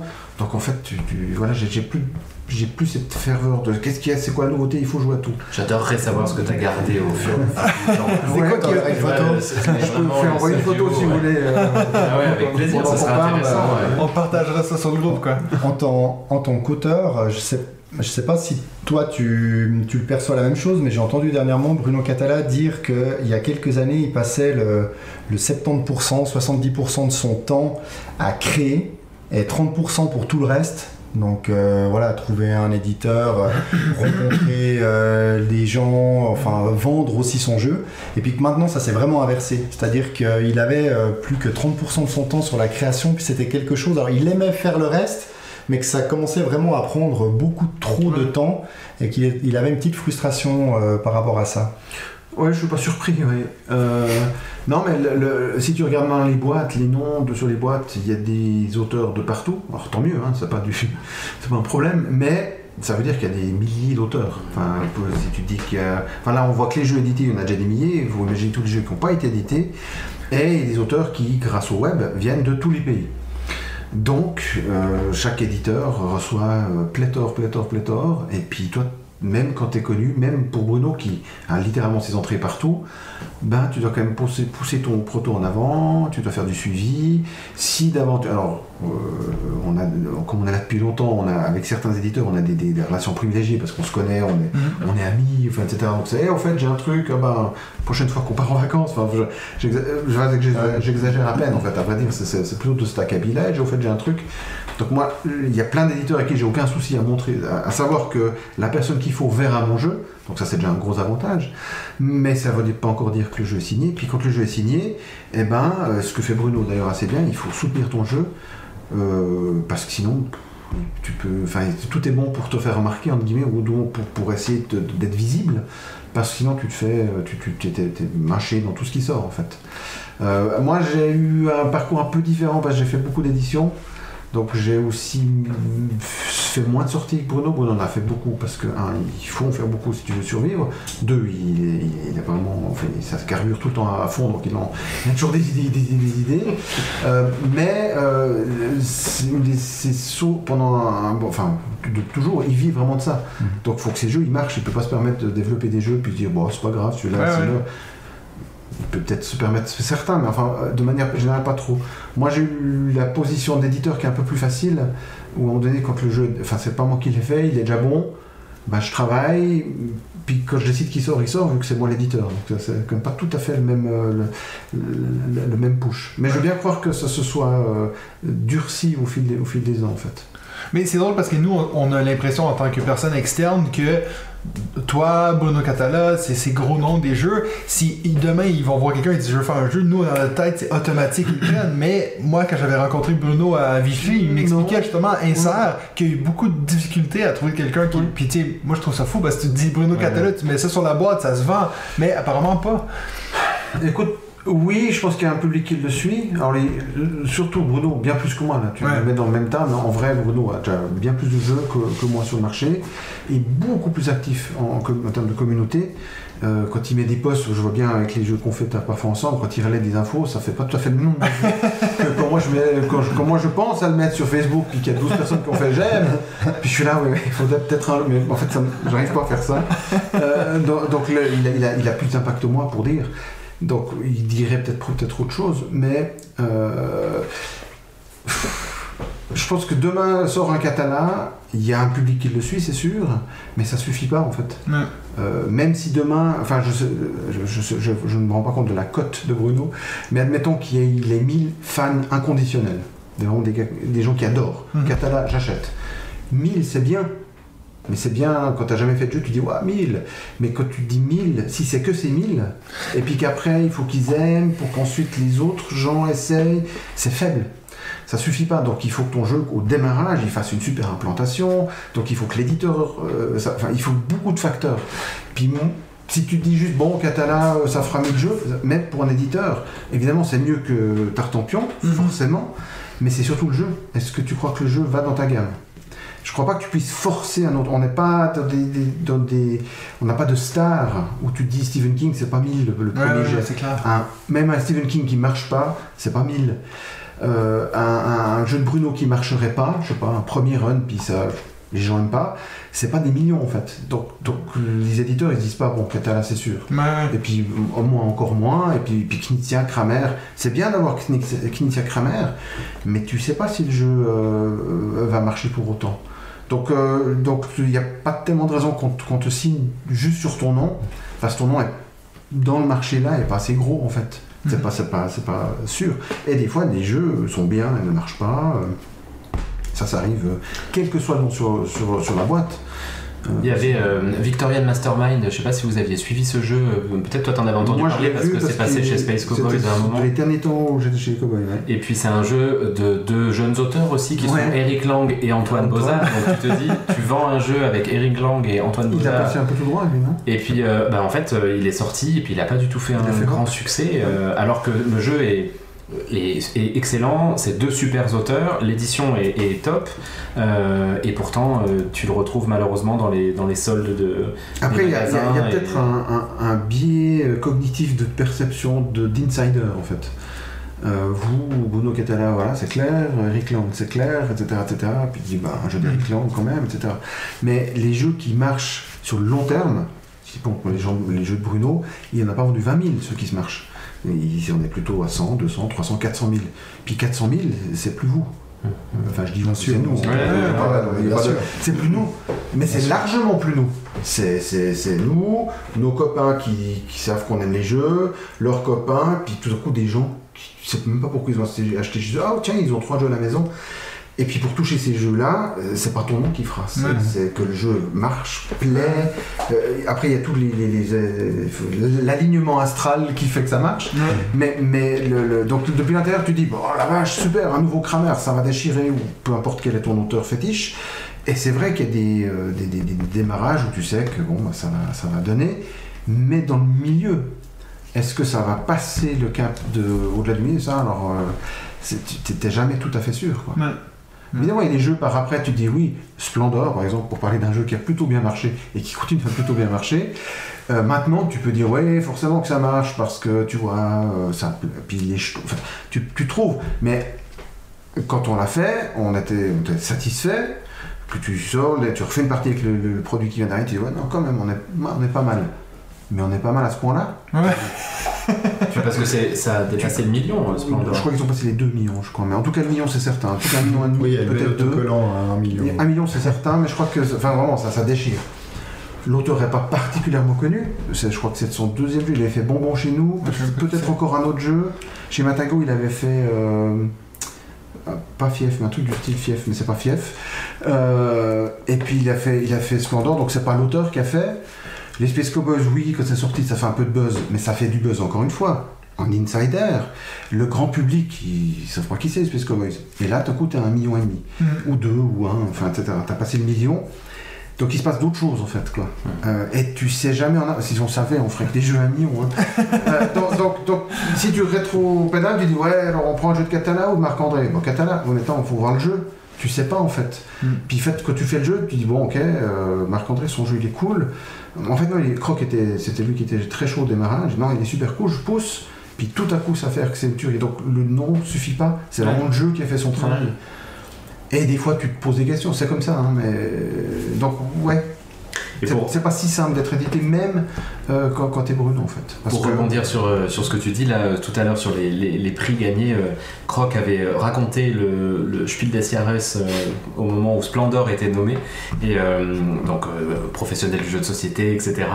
Et en fait, je- si je me trompe pas, il n'était pas présent au moment où le prix avait été décerné à Camel Up. Euh, et pas à Splendor, il était en train de visiter un zoo parce qu'il était bouffé par le stress euh, ou un truc comme ça. Et il plus s'il était là. euh, il s'est mangé les, les- les ongles parce qu'il était oui, mort ça- de stress alors que Oui, c'est il Croc qui est un Oui, mais il personnage il du jeu de société. Bah quand même, en plus le jeu lui, il dès le début il l'a soutenu à fond, puis t'es dominé, tu te dis, ah, puis, puis comme d'habitude, hein, c'est pas ton jeu, parce que c'est pas, ton jeu, mais tu- on a beaucoup travaillé dessus, c'est quand même un peu ton jeu, puis t'y crois, et puis quand ça, ça passe à côté, ben voilà. Puis Camelot. je crois qu'il a tendance à se faire du, du, du mouron, donc c'est Quelques que ça- années après, Camelot euh, La bon, pression, voilà, elle monte, quoi. euh, n'a pas fait le million et puis Splendor c'est effectivement un succès absolu euh, d'édition quoi clairement. Écoute, ouais, tu sais. Alors il y a plein d'anecdotes autour de cette révélation de. De Camelot. Ouais, parce que c'était bien drôle. Quand, ont- Enjoy. quand, ils- quand on était euh, bah, à Berlin, on était toute l'équipe, il y avait euh, plein de gens. Et à un moment donné, euh, ils arrivent avec le machin, puis il y a une couverture devant, en fait, il y a un drap noir. Mais tu vois un peu à travers, en fait. Moi j'étais là, je dis, non, de Dieu, je vois les doigts du, du gars. Et puis il y avait le format, je dis, non, c'est pas possible. Puis à côté de moi, il y avait Stéphane Carville, qui est, qui est le, le- le grand, grand, le grand Manitou d'Asmodée. Puis, il voit la même chose, moi j'ai putain, mais c'est moi, putain, oh la vache, je peux comme ça. Et les gars, allez, allez, allez. Puis quand c'est arrivé, ça fait. Et là, ça fait double effet, tu sais, quand tu zoomes, euh, tu zoomes arrière, mais que tu, en même temps, tu fais un travelling avant. Les vertigos là. Ouais, ça fait vraiment vertigo. Et puis en fait, c'est hyper drôle parce qu'il y a. euh, je- euh, en 2018, je crois, j'étais invité en Corée par Mandu Games pour faire une, une conférence, tout ça. Et euh, il y avait Gaëtan qui était là, euh, qui est un des co-auteurs de, de, concept, voilà. Et lui nous expliquait, mais c'était drôle. Il disait, ouais, alors on était, parce qu'ils disaient tous il y avait, il y avait vraiment Camelot, euh, Ah Splendor, dit et, puis il dit, ouais, alors on était là, et puis en fait, on a vu, c'était mortel. Mais eux, non, eux, ils ont vu qu'il y avait trois euh, euh, euh, Puppel, trois machins. Puis comme ils étaient deux auteurs de machin, ils étaient là, putain, il y a trois Puppel, ah, c'est nous, c'est nous. Et ils étaient dans le même délire pour une autre raison. Et en fait, c'était ni l'un ni l'autre. Ah, ah, mais quand il raconte cette histoire, je suis monté sur scène, je dis, voilà, je, je m'excuse d'interrompre, mais il faut que je te raconte notre vision. de- C'était la même tous chose. vu ce que vous On a tous voir, vu, quoi. mais rien du tout, quoi, les gars, mais complètement à l'ouest. Ah, mais c'était drôle. Et toi, t'as même une, euh, t'as même une version euh, maison de, de Splendor. hein. Je crois que t'aimes Ah, tout ça- particulièrement ce ça jeu. hein. cause, ça cause. Ouais. Moi j'ai une version, euh, je me suis fait une version voyage, ouais. Et des cartes de format katane et puis des petits jetons carton que j'ai souvent dans mon sac, que j'ai toujours dans mon sac quand on voyage à l'aéroport machin. Et puis souvent, euh, enfin parfois à bon escient quand t'attends. euh, on a fait notamment euh, toute une journée dans un Starbucks à Bordeaux en attendant un EasyJet. Et Dieu merci, j'avais aussi l'extension en petit, puis on a joué tout l'après-midi avec euh, mon épouse et notre fille. Et voilà, donc oui, non, effectivement, euh, C'est c'est- drôle parce ça passe que toujours bien en fait. sur notre, sur notre groupe avec nos, nos fans, on va commencer un, un tournoi de Splendor, puis je suis comme un des seuls qui a jamais joué à ce jeu. Ah, c'est pour ça que tu t'es pas inscrit au premier. Ça fait, ça fait partie de mes, mes jeux que j'ai honte d'avoir. Euh, Ah, c'est génial. C'est surtout que plus tu vas en entendre parler, plus quand tu vas jouer, ça va faire beau.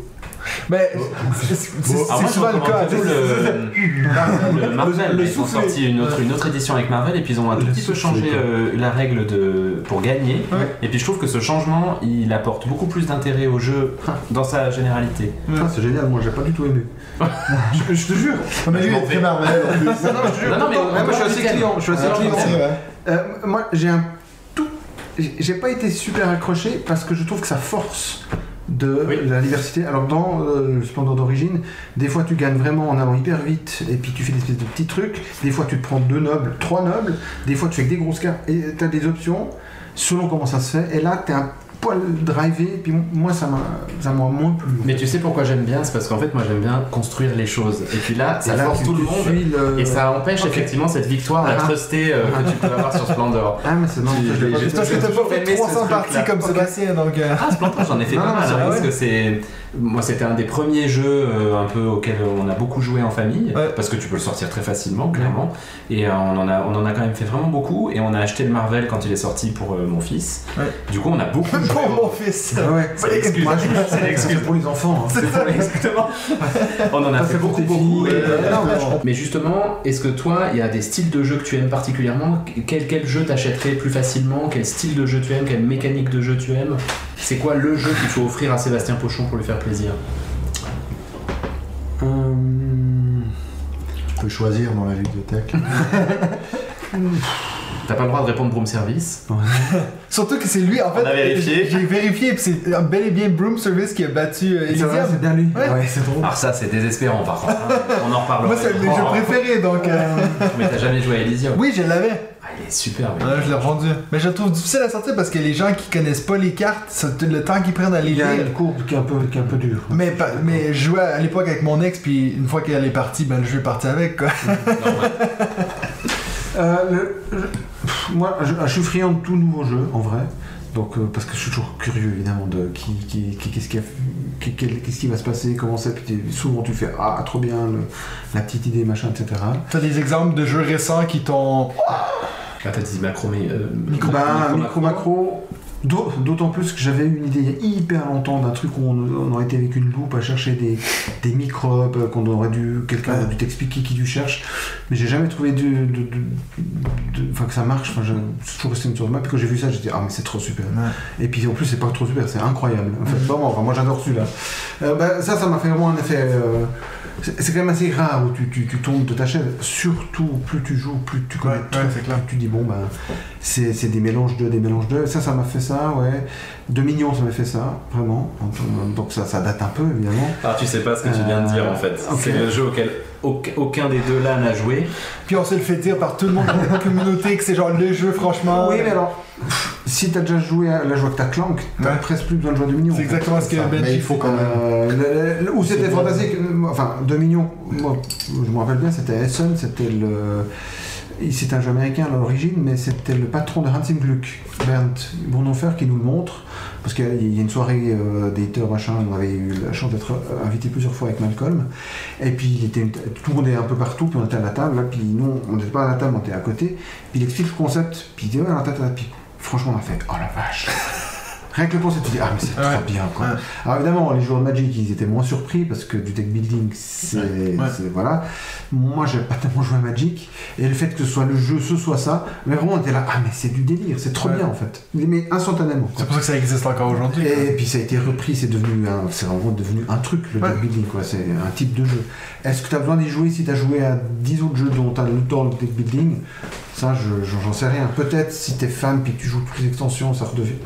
J'ai pas d'avis. Mais quand tu le découvres la toute première fois comme mécanisme deck building, franchement pour nous c'était du délire. quoi. Ouais, ouais, ça on adorait. Euh, voilà, voilà, micro macro, The Mind, j'ai trouvé fantastique. Ah, merci Sébastien. merci Sébastien. Mathieu. Moi je déteste ce jeu, puis moi j'ai dit franchement, euh, euh, nous on aurait pu inventer ce jeu, mais lui il est pas d'accord avec moi. Donc toi en tant que- que- auteur ça, de jeu, bah, est-ce que tu t'aurais dû, est-ce que tu t'es dit, ah mais j'aurais dû penser à ça? Je me suis pas dit j'aurais dû. Ouais. Non, non, c'est le type de jeu, je me dis, ah mais j'aurais adoré avoir eu l'idée. Ouais. Tu te dis, ouais, je me demande si ça marche. Tu dis, ouais, c'est un peu con quand même. Tu dis, ouais. Eh, venez voir deux secondes, on prend les cartes de, euh, je sais pas, euh, Ah. Zex Nim. Ouais, regardez, voilà. Puis, là, puis, putain, mais c'est du délire. On en refait une. Putain, mais c'est pas possible comme ça. C'est la meilleure soirée de ma vie. moi, moi, moi, je pense, moi, je pense que je l'aurais vécu comme ça. Ouais. De- parce que je pense pas que tu dis, ouais, je vais faire un jeu en fait. Et puis, enfin, faudrait que Wolfgang le dise, mais ouais, tata, puis regardez, c'est super. Tu te dis, pff, ça, ouais, je me demande, ah ouais, ouais. T'es presque obligé d'essayer. Je pense pas que tous, parce qu'il y a certains jeux, tu te dis, ah, mais ça, ça pour, ah ouais. Ouais. Là, je pense que t'essayes, puis ta première partie, tu, ça, ça doit être, ça doit être chose, fantastique. touché de l'or. Ouais. Ça dé- Mais c'est génial ou c'est génial? Dis, c'est génial ou c'est con? Je pense que c'est ça. ça. ça, Ouais, on refait. Puis dit, mais non, mais c'est génial. Et, et ça, j'aurais adoré être, être, Ouais. euh, le- être l'auteur de ça pour ça. Donc, ces espèces de jeux qui sont des ovnis, tous les, enfin tous, la plupart des autres jeux qui sont bien faits, très bien faits, le- entre guillemets, malheureusement, on a déjà vu. Mais euh, je dis pas ça pour faire le malin. Mes propres jeux, typiquement aujourd'hui, je suis dans une phase où je me dis, bon, est-ce qu'il va falloir, est-ce je vais continuer à, vraiment créer des jeux? Parce que j'ai l'impression que je crée des bons jeux Ouais. mais de façon un peu. euh, je sais faire des jeux, puis quand ils sont. Alors il y a des jeux qui sont en, en- en collaboration, il n'y a pas que moi. Puis je pense que j'ai le savoir-faire pour l'amener à un degré où il- on peut dire voilà, il, il est bien. Mais est-ce que. Est-ce que, est-ce que c'est. oui. Ouais. tout a été fait, tout a été vu, donc c'est rare de te dire, ah mais là il y a un truc qui est ouf. Quoi. Mhm. Euh, Et en même temps, les exemples que tu donnes, The Mind et Macro Micro, c'est Micro Macro, je sais pas dans quel micro sens. macro, ouais. C'est pas des jeux si anciens que ça, donc euh, finalement, voire même assez récents pour Micro Macro, Ouais. Ouais. il y a de la nouveauté qui quand même. euh, Ah mais il y a toujours un homme alors, euh, je, je dis pas que l'art est mort et tout ça, hein. je dis juste que moi j'ai pas l'impression que je réinvente la roue souvent. J'ai eu peut-être un éclair de génie avec euh, les an, ou deux trois points, tout ça, ça c'était malin. Mais ça n'a pas l'air d'être euh, un truc qui, me- qui me tombe dans les mains en tout cas. Euh, et puis des fois je me dis ouais, refaire des jeux qui sont juste des bons jeux, euh, je sais pas, je, je suis un peu... euh, pas très au clair. J'aimerais bien tomber de nouveau sur une phase, où- enfin une phase, tomber sur un jeu où tu es tout surpris, excité, Ouais. toi-même de, de- de ce qui se passe en fait. Pas, enfin, c'est pas tant ton propre génie que le.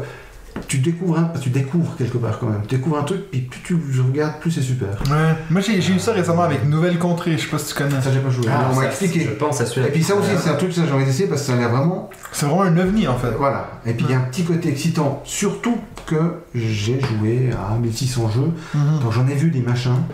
Euh, donc que ce, les gros jeux typiquement ça ne m'excite jamais trop parce que c'est vraiment des couches et des couches de trucs qui s'interpénètrent, qui se truquent Ouais. et tout ça. Certains sont excellents, mais c'est un peu gros. Mhm. Et je trouve que tous les gros jeux font la même chose au final. J'ai l'impression que j'ai cette zone-là de mon cerveau qui, qui, qui s'excite.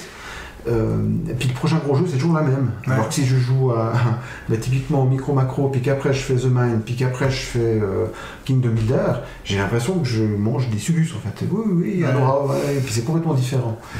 Je préfère ça. Mhm. Mais euh, après, encore une fois, comme d'habitude, ça n'engage que moi. Mm.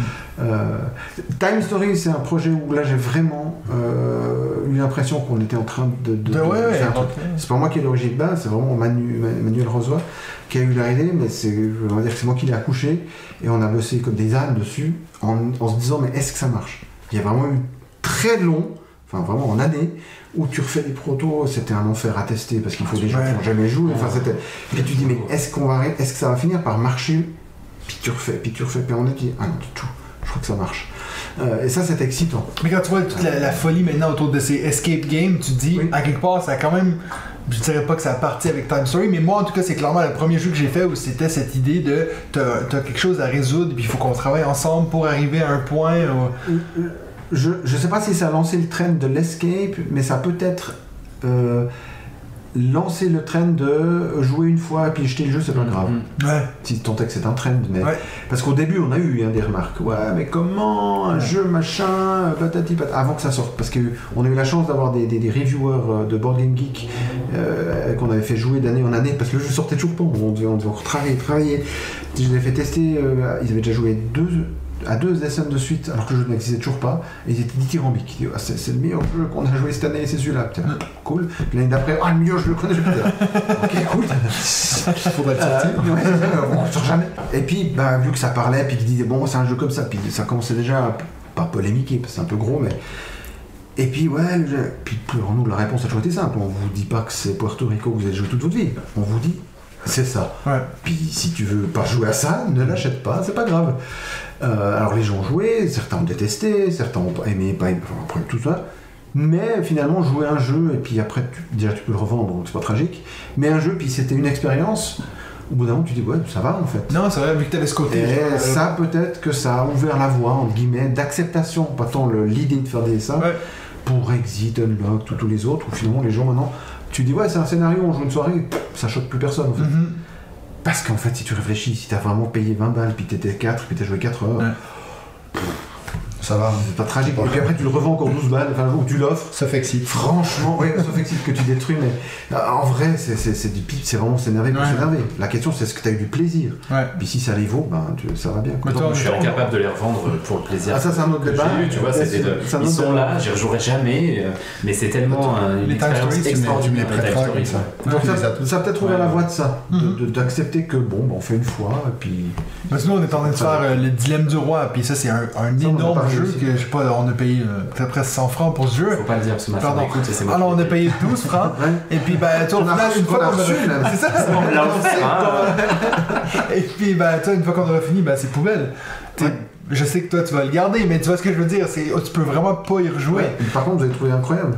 Ou pas Pour l'instant, oui, c'est là que moi je me dis. vite, le prix, tu. Bah oui, tant qu'on y passe dessus à, sûr. à 4. Surtout que là, on est rendu à 7 parties. Je me dis, il y a plein de jeux que j'ai achetés à plein prix qui se rejouent euh, éternellement que j'ai même pas fait cette partie. Donc, euh, c'est vrai que je suis assez d'accord avec ça. C'est l'expérience qui compte au final. Mais il y a, comme d'habitude, enfin comme toujours, c'était un peu nouveau, on n'a pas non plus inventé la roue, mais c'est un peu nouveau, puis du coup tout le monde a un avis forcément. Ouais. Puis comme c'était pas habituel, blablabla.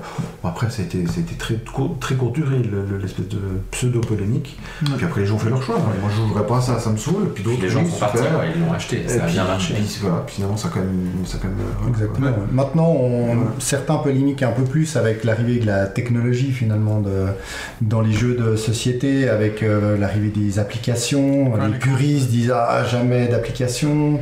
Toi, j'ai pas l'impression que ce soit vraiment ton truc Non, de dire allez je vais faire un jeu en intégrant une application. Je t'imagine pas voir l'aise avec laquelle j'ai j'ai refusé l'appel de tout à l'heure, tu te doutes bien que c'est pas, c'est pas, c'est pas tout à fait ma priorité. Euh, moi, ça me. Qu'est-ce qu'il faut dire? Ça me saoule un peu parce que j'aime bien le carton et le papier, ouais. vraiment. Mais à titre personnel, que ça arrive dans les jeux, ça m'est bien égal. Mhm. Moi, je suis pas obligé de les acheter et je suis pas obligé d'y jouer. Mhm. Et puis, de temps en temps, il y aura peut-être un truc où tu te dis, mais c'est délirant ce que, ce que ça génère, qui est vraiment impossible autrement. Et puis, super. Euh, donc, ça, ça, ça m'est vraiment égal, en fait. Puis après, on a encore euh, l'autre, finalement, euh, l'autre L'autre côté de la technologie, en guillemets, c'est avec la dématérialisation des jeux, comme sur Board Game Arena, dont on a déjà parlé, puis que nous, on parle assez souvent, parce qu'on y est, on y est souvent.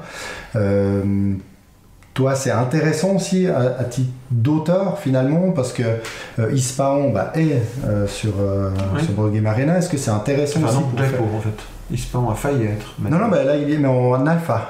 Ah, enfin, oui, toujours, mais ça, c'est un truc qui traîne, mais. Ça, ok. oui, j'ai de la peine à trouver des, joueurs ça pour, pas euh, être- en vrai, ça devrait pas être là. Ok, bah il, Mais- il est là, moi j'attends un, un troisième joueur qui. Si quelqu'un veut bien C'est- c'est- rejoindre. C'est une drôle d'histoire, ça, pour l'instant. Donc, Mais- c'est- c'est pas près d'arriver, on va dire ça comme ça. D'accord, ok. Mais c'est vrai, est-ce que bah, c'est intéressant finalement pour euh, peut-être faire retester peut-être même d'anciens jeux, voire tester de futurs jeux, parce que maintenant il y a des jeux même qui sortent avant euh, sur Board Game Arena que, euh, qu'en boîte. Sans doute. Je sais pas quoi dire. Ça, c'est un peu le monde moderne. Il y a des gens qui ont l'habitude de tout faire par le- la connectivité, le réseau, la communauté, le truc, et puis d'autres pas. Ben voilà, moi, je, évidemment, que je suis un peu, un peu pas très tech, euh, j'aime pas jouer devant l'écran. Je, je- je trouve qu'on. Bah, typiquement, on a été obligé pour euh, Metropolis. Comme ils sont canadiens, bah là c'était vraiment. Pas le choix, ouais. Alors, on a joué sur euh, Tabletop Simulator. Tabletop, Sentier machin. Tabletop Simulator, exactement.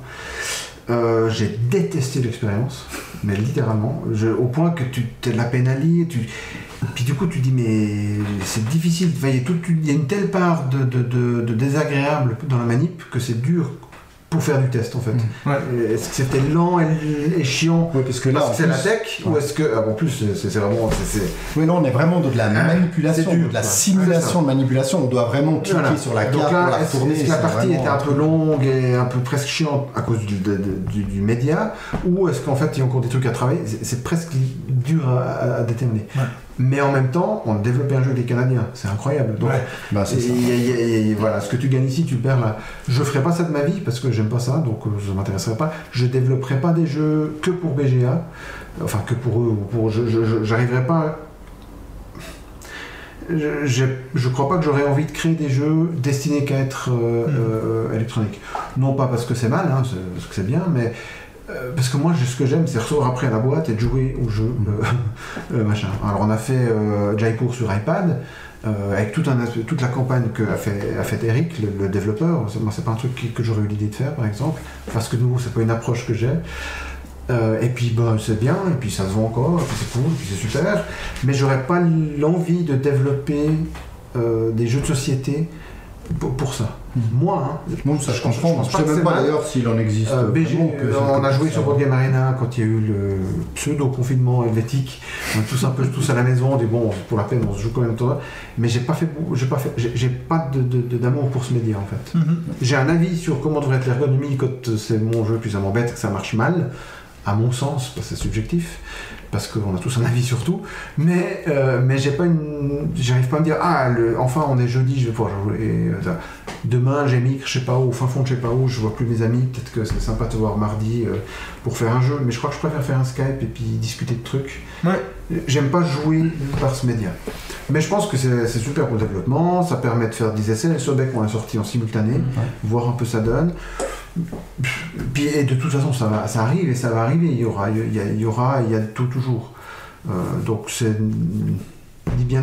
Au tout début de BGA, euh, Grégory était venu pour Jaipur. Jaipur était vraiment un des tout premiers, enfin des tout premiers, un des premiers jeux qu'il y a eu sur notre site. Puis avec Malcolm, on s'est dit bon, on s'est posé des questions, on a discuté aussi avec, le, avec Asmodée à l'époque. Puis il y avait toujours dit mais est-ce que tout le monde va jouer et va acheter le jeu? Du coup, Ouais. est-ce que tu tues pas ton jeu? Et puis tu, puis, bah, tu sais pas en fait. Puis, puis on s'est dit bon, pff, au pire les, jouent, jouent, les, les gens jouent, puis si c'est super, t'achètes. En plus un jeu à deux, peut-être particulièrement, si c'est super, t'achètes pour, pour jouer avec ton ou ta compagne. Et il se trouve que le jeu a- marche toujours, est, a plutôt, est plutôt monté à cette époque-là. Est-ce que ça a aidé ou pas aidé? Est-ce que ça a rien fait? Est-ce que ça a freiné? Est-ce que ça aurait... j'en- on Ouais. saura jamais. Moi, je saurais jamais. Moi, j'ai il m'a semblé que c'était une bonne chose à faire, à tenter. Et puis il y a plein de jeux qui se font. Il y a des jeux qui, que je trouve même plus plaisants, rarement, mais pour, pour toute la, la petite manip. Oui, tout à fait. ouais. Mais tu perds pour moi quand même l'ergonomie, de la convivialité, tout ça, même Ouais, un sûr. casque et Ouais. tout. Là, les quelques jeux qu'on a fait, quand tu fais des jeux où tu fais des cons, c'est cool, mais dès que c'est un jeu où tu réfléchis une demi-seconde, du coup tu dis, mais je suis devant mon ordi, il n'y a plus un Ouais, bruit. puis les autres attendent. Puis ça, ça fait...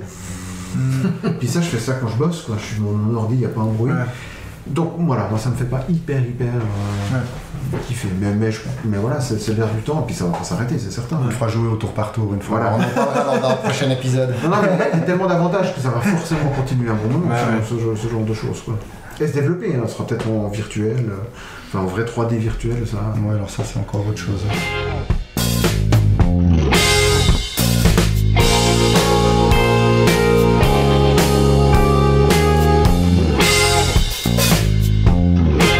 Maintenant, on va passer au troisième segment, donc notre top 5. Euh, on a demandé à Sébastien de choisir la thématique du top 5, et puis il nous a proposé quelque chose qui, en tout cas, franchement pour moi, a été très difficile. C'est euh, top 5 jeux qui ont au moins 15 ans euh, d'ancienneté, si on veut.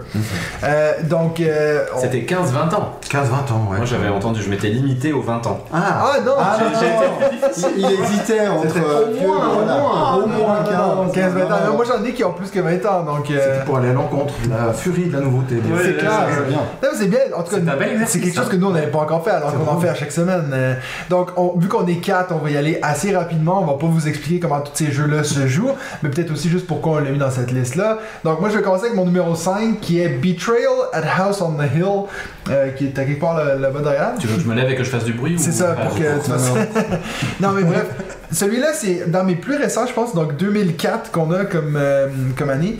Euh, c'est un jeu, j'en ai déjà parlé sur la chaîne, c'est un genre d'une simulation d'un film d'horreur série B euh, où tout le monde, ça devient, ça commence coopératif. Et puis éventuellement, il y a quelque chose qui va arriver, euh, et puis quelqu'un va devenir traître, et puis le, le jeu va complètement changer. C'est un jeu que je fais à chaque année à l'Halloween, ça, ça rentre à fond dans la thématique. Donc voilà, pour moi, numéro 5, Betrayal at House on the Hill. Benji, ton numéro 5. Moi, mon numéro 5, c'est Race for the Galaxy 2007. Euh, Thomas Lehmann, je vous en ai aussi déjà parlé sur, euh, sur le podcast. Donc 2007, t'es arrivé pile poil. J'étais pile poil au 15 ans, mais j'en ai un autre euh, de 2007. J'étais content de le trouver dans cette, dans cette, dans cette date-là. C'est vraiment un jeu que je trouve qui mécaniquement justement n'a pas, n'a pas vieilli. Je, je pense que la réédition qu'il a eue lui était méritée. Et puis c'est, il est pas très beau sur le plan de la direction artistique clairement, mais mécaniquement c'est un super jeu Ouais. alors qu'il a maintenant 15 ans. Parfait. the Galaxy. Sébastien, ton numéro 5. Alors ils sont pas classés parce que je, je sais pas faire ce genre de choses. Euh, du coup, je vais parler de jeux de cartes. Moi, j'ai alors j'ai fait un peu des tri, j'ai un peu triché. J'en ai- On a un autre David. J'en ai, ai couplé deux, comme ça, ça fait euh, deux Yes. pour un. Fait- Alors, il y a l'IAS et la pelote.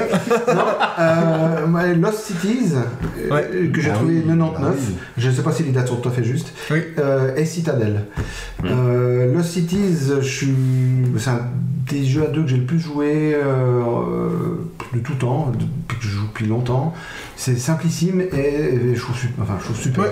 C'est presque, c'est probablement le premier jeu à deux exclusivement pour deux auquel j'ai joué.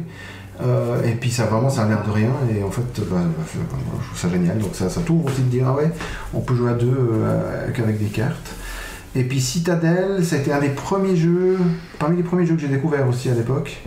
Euh, bah, j'ai adoré le côté euh, un petit jeu de cartes qui néanmoins te coup prend de l'ampleur avec euh, tu construis tes trucs devant toi Mhm. il y a les rôles il y a puis après alors, il y a tout le jeu le gameplay le bluff le, Ouais. second guessing qu'est-ce qu'il fait c'est ce qui fait ça et là aussi je tu- quand tu regardes le matériel rien il y a un deck il y a des pièces d'or bon pour dire qu'il y a des pièces d'or mais il y a vraiment pas grand chose puis tout coup ça s'ouvre euh, et ça donne un truc. C'est aussi un des premiers jeux avec des rôles qui a été repris de Ferreter, qui est donc un jeu de Marcel André, qui a fait notamment Talouva, un jeu abstrait que je trouve fantastique. Ça permet de mettre un neuvième discrètement.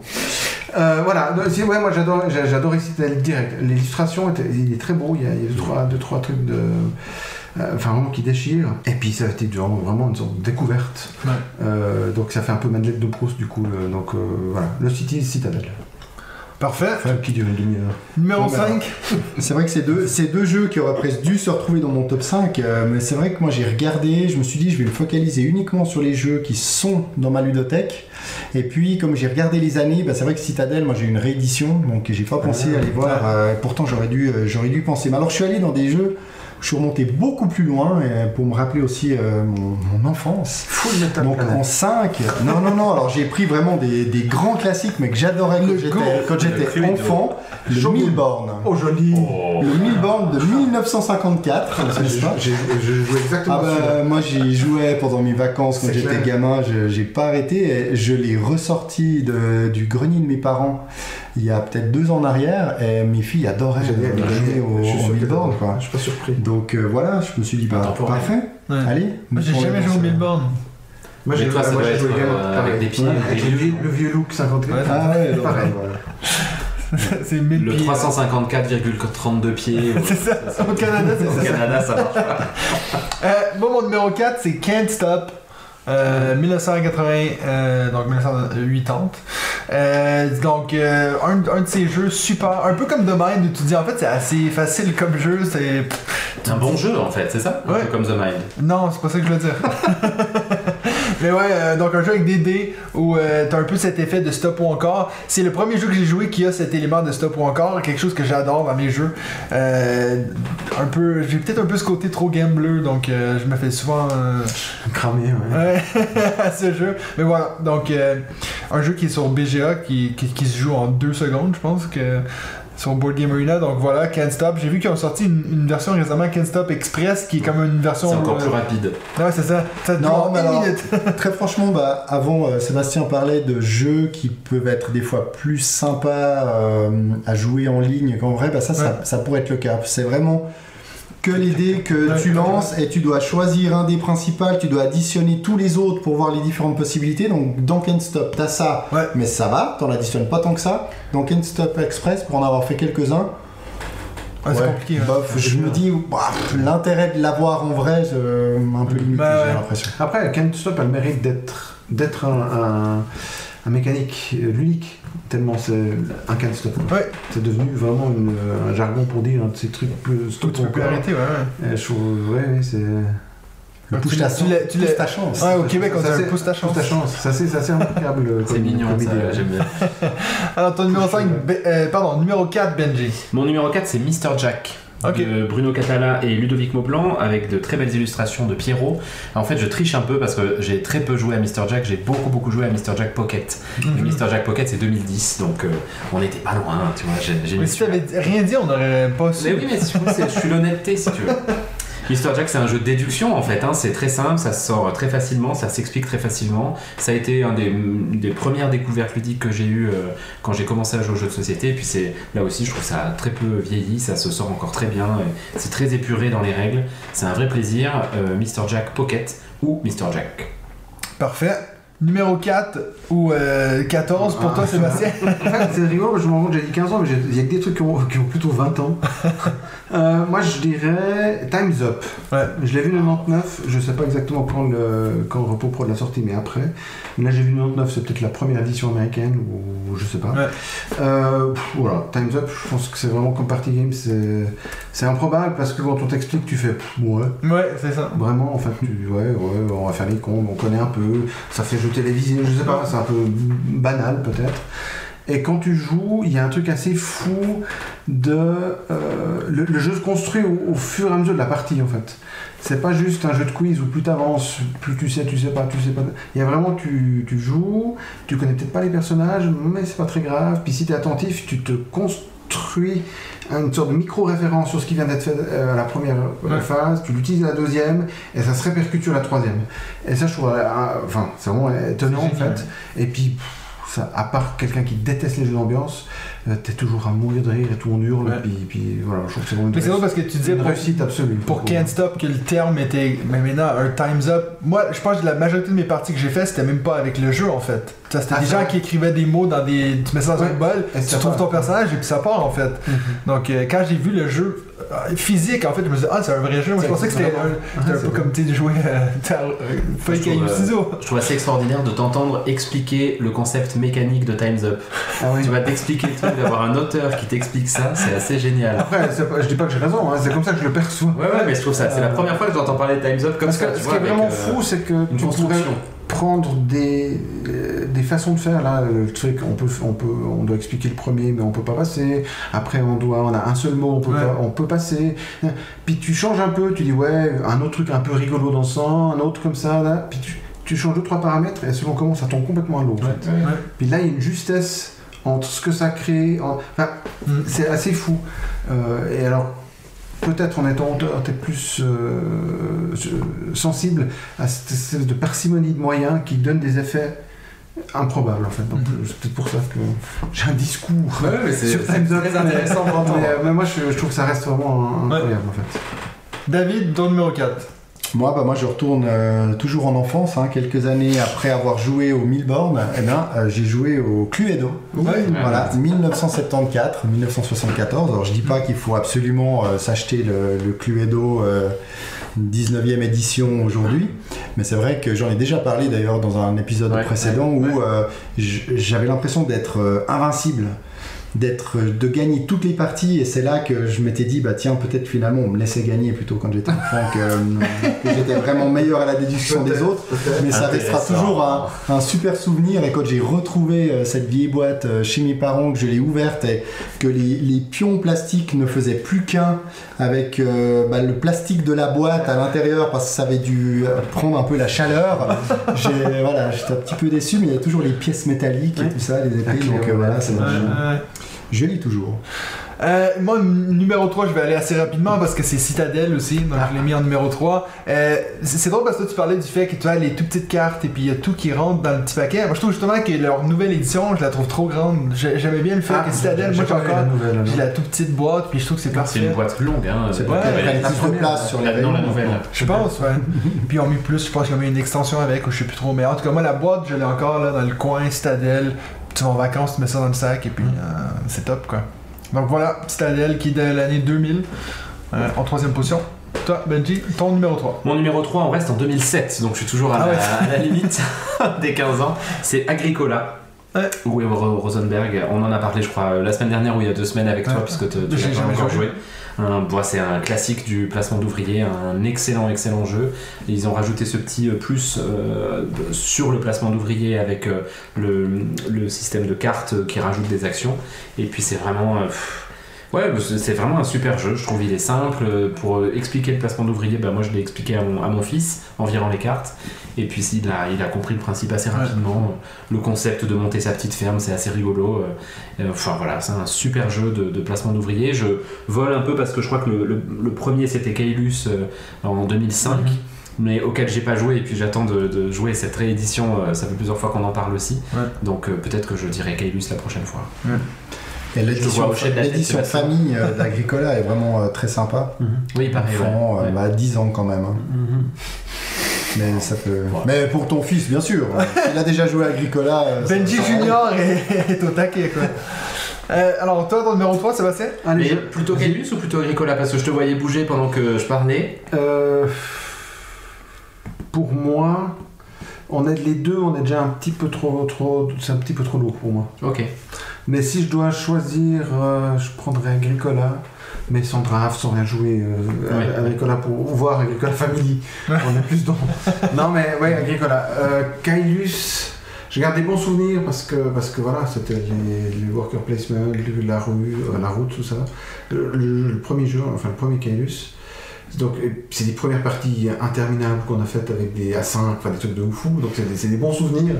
Euh, mais c'est il y, a, il y a trop pour moi. Il y a trop de- Ok. de, de- si je fais ça, puis ça, puis ça, puis après ça, puis, puis après tu te dis, bah alors, ou bien tu t'en fous, tu joues un peu, allez, on y va comme ça, mais alors pourquoi jouer à ça? Ou alors tu donnes la peine, puis là, moi je finis, je suis mort.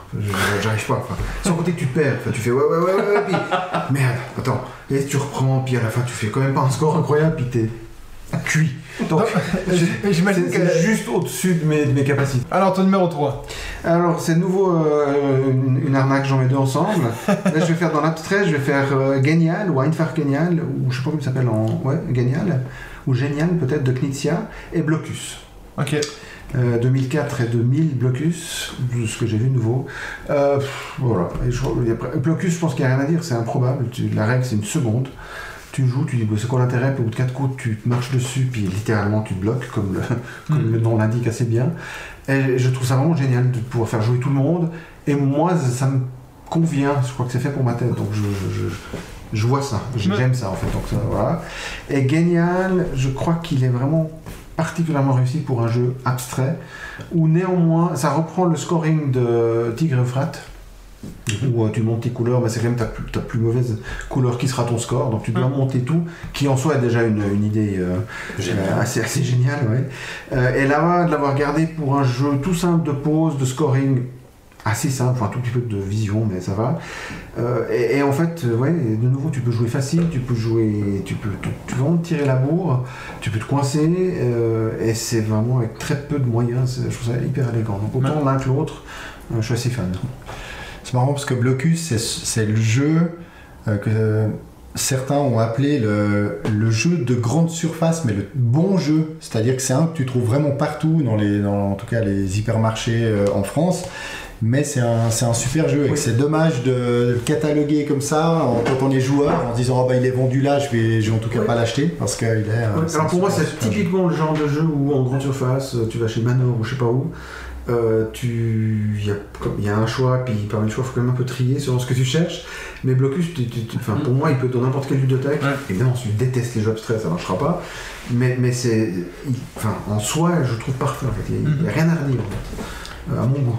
Ton numéro 3. Au numéro 3, donc euh, retour en enfance à nouveau. Ah, Si C'est tu quand- sors Monopoly, on, quand- va, on sort. Non, non, j'ai pas, j'ai pas osé. Non, quand je ne jouais euh, plus au Milborn, donc je ne jouais pas au Cluedo, je jouais au. Scotland Yard. Scotland Yard. Ah oui, ouais. Mister X, C'est vrai. imbattable, avec la, la petite casquette là, devant. J'adore le Ah, je me vois encore au, au chalet de mes grands-parents avec ma, ma casquette Mister X comme ça. Des, voilà, des bons moments. Et, et j'ai gardé encore cette, euh, cette vieille édition 80. que j'ai sorti. possible. De 3, ouais, 83, bravo. ouais. Ah, J'ai sorti avec mes filles, mais j'ai enlevé les. Bientôt 40. J'ai j'ai enlevé les, les- les tuiles euh, que Mister X pouvait utiliser pour ne pas dire ce qu'il utilisait. Parce que là, c'était, après, ils étaient ça. perdus. Et non, voilà, c'est c'est des jeux euh, qui étaient. Bah, c'est vraiment qui restent des très bons c'est les souvenirs. arcanes du. Alors c'est souvent des jeux simples en guillemets, Ouais. basés sur une idée, mais ça reste. C'est pas pour rien que c'est des classiques. Ouais. ça reste euh, incroyable en fait. Sais que les enfants, tu leur montres ça. Enfin, moi, je repense au Cluedo. Je- il a été sorti un soir avec les enfants, mais ils adorent ça. Ouais. Ils se, ils se jettent dessus, ils prennent du plaisir. Euh, Il y a quelque chose quand même dedans qui est assez magique dans ces jeux-là. hein. Bah, il y a, y a- y a le- le- les Dents de la Mer qui a un peu repris ce truc de Scotland Yard. Que, tu vois, quand tu joues le requin, t'as tous les autres joueurs qui essaient de te trouver. ouais, ouais. ouais. C'est exactement ça. C'est, c'est peut-être ce qui. Tu posais la question avant des, des gros jeux, pas gros jeux. C'est peut-être ce qui est séduisant avec les jeux euh, simples, ce qui, ce qui est dur aussi à faire, c'est d'avoir une idée assez forte pour qu'elle tienne le jeu. Mhm. On parlait de The Mind et tout ça, parce, parce que c'est improbable. En, un gros jeu, on peut pas dire que c'est facile à faire, mais t'as as des, des. Tu peux le trafiquer. Ouais. Et à un moment donné, tu dis ça, ah ok, alors on change un peu l'échelle de ça. Bon, on a quand même un problème ici. Bon, alors, tu. tu T'as plein d'axes où tu peux baisser ci, baisser ça, rajouter un machin, remettre une couche. Tu peux un peu cacher, tu peux un peu noyer euh, le, le- le jeu. Tu peux aussi noyer les défauts parfois, parce que c'est tellement dense que personne n'arrive à tout voir et donc voir les. Puis un jeu comme Scotland Yard, il n'y a rien. puis si ça marche ou pas. Ouais. The Mind, tu, tu veux pas tweaker, enfin ça marche ou pas. Puis c'est assez beau de voir des fois des jeux qui tiennent. Encore maintenant, tu, tu joues, puis tu, tu te prends littéralement au jeu avec très peu d'effets. Puis c'est Ouais. toujours remarquable, je crois, ça, de- cette simplicité. Dur, mais, mais remarquable. Euh, moi, mon numéro 2, je vais vous parler de Bonanza, un tout petit jeu d'échange de. de euh, Rosenberg, ouais. Rosenberg, ouais. Euh, 1997. Euh, c'est- je trouve que c'est le jeu, franchement, qui est le- la meilleure mécanique d'échange. Euh, moi, c'est exemple, c'est une des raisons pourquoi j'ai de la peine à ressortir Catan maintenant. c'est cet effet de. Ah, c'est mon prochain. Joli. Tu divulgages, tu divulgages. Non, mais moi, trouve que dans Catan, c'est toujours la même chose. Aussitôt que quelqu'un a 7 points puis que les gens échangent avec, je me dis, mais vous vous rendez compte, vous êtes en train de le faire gagner. Donc voilà. Une remarque Je finirai par Catalan. On pourrait échanger. Non, mais alors Bonanza, euh, c'est ça. C'est un jeu de. On échange des haricots. C'est tout avec des jeux de mots sur les haricots. Moi, ça me fait rire. Euh, et puis, je l'aime bien. J'ai acheté une- récemment une version 2 joueurs que j'ai pas encore testé. Mais que, que voilà. C'est un jeu que j'adore. Bonanza. Alcabone. Hein? C'est pas Alcabone, la version à deux? Ah, je sais pas comment ça s'appelle. Bonanza Duel. Ah d'accord, moi j'avais un petit deck pour deux, que Alcabone ça s'appelle. Ok. Benji, numéro 2. Yes. Je suis plus en 2007, je vais en 2005. Les Aventuriers du Rail Europe. Uh-huh. Je dis Europe parce que c'est le premier que j'ai joué. En fait, je pense clairement que les Aventuriers du Rail Europe, ça a été mon entrée Entrée. dans les jeux, dans les jeux de société. Moi, j'ai pas eu Catan, effectivement. Et puis quand on m'a montré Catan, je l'ai jamais accroché. Par contre, les Aventuriers du Rail Europe, j'ai été. En fait, je me rappelle l'émotion que j'ai eue devant ce jeu en me disant, en fait, les jeux de société, Ça peut être ça cool. peut être drôle quoi. On a passé un super moment avec un copain, euh, avec nos deux épouses. On a acheté le jeu avec mon épouse ensuite qui est peu joueuse. hein, euh, Mm. et, euh, et j'ai jamais racheté les autres, les multiples extensions des Aventuriers du Rail. J'ai un peu de mal à le ressortir maintenant quand même, mais j'ai assez hâte de le sortir avec les enfants pour le, le retester. Je trouve que les versions rapides sont très réussies. Ah C'est bon lesquelles les petites là Les petites. Ouais, j'ai vu Je- passer. Ouais. T'as presque tout le du jeu sans les défauts. Ça, Ah, ok, ça, ça peut- ça peut jamais traîner en longueur parce que c'est rapide, mais t'as néanmoins euh, les petites tensions, tu te pa- c'est- Ouais, ouais, très très ramassé, mais je trouve ça très réussi en fait. Bon, là, tu peux dire à ta femme, hein, c'est Sébastien Pochon qui Ah, dit d'acheter. T'es presque, presque obligé. Ok, non, bah là j'ai pas eu le choix, ma Ah, chérie, c'est euh, presque un achat, ouais, c'est- même pas- même pas ta faute. Là. Et c'est vraiment, mais tu vois, c'est l'émotion du premier jeu qui te fait rentrer dans les jeux modernes et c'est euh, et puis voilà, je trouve que c'est vraiment un excellent jeu. J'avais acheté la version pour enfants qui, en fait le, le jeu de base est, est- est tellement pas compliqué que je pense que c'est pas nécessaire. Ouais. Et c'est j'aimerais beaucoup acheter celle sur la Suisse parce qu'en refaisant ce top, j'ai vu qu'il y en avait une sur la Ouais, Suisse. J'ai le plateau, suisse. Mais euh, il est alors là, il est introuvable hein, ton plateau C'est suisse, il vaut cher, ouais, je te promets. Sur Ocaseo, il y en a aucune, euh, sur 9 Mais les Suisses, c'est c'est- Oui, Inde, c'est c'est c'est Inde. Inde. Inde, Inde. ouais. Ouais. Je sais pas Ah pourquoi. non, scandinavienne, c'est le violet. Mais oui, j'ai- mais ça, je l'ai en fait.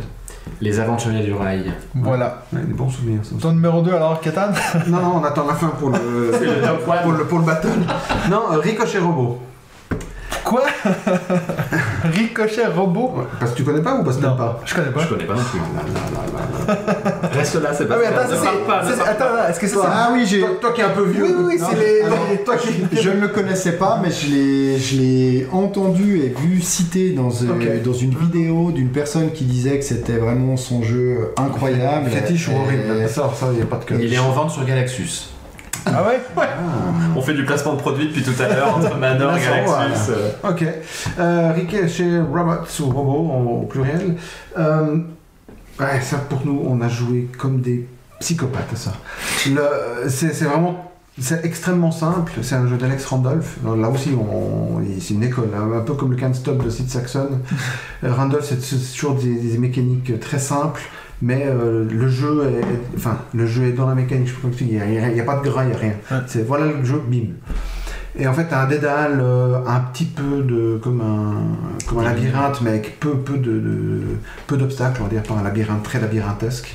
Quelques murs de gauche de droite. T'as des robots, t'en as quatre dans la version de base, et t'as des objectifs euh, de couleur des robots. Donc t'as quatre objectifs rouges parce qu'il y a un robot rouge, blablabla. Euh, tu mélanges des, des jetons, t'en tournes un, et puis c'est le triangle rouge. Et en fait, ça veut dire que euh, tu dois amener le robot rouge sur, le plateau, là où il y a le triangle rouge.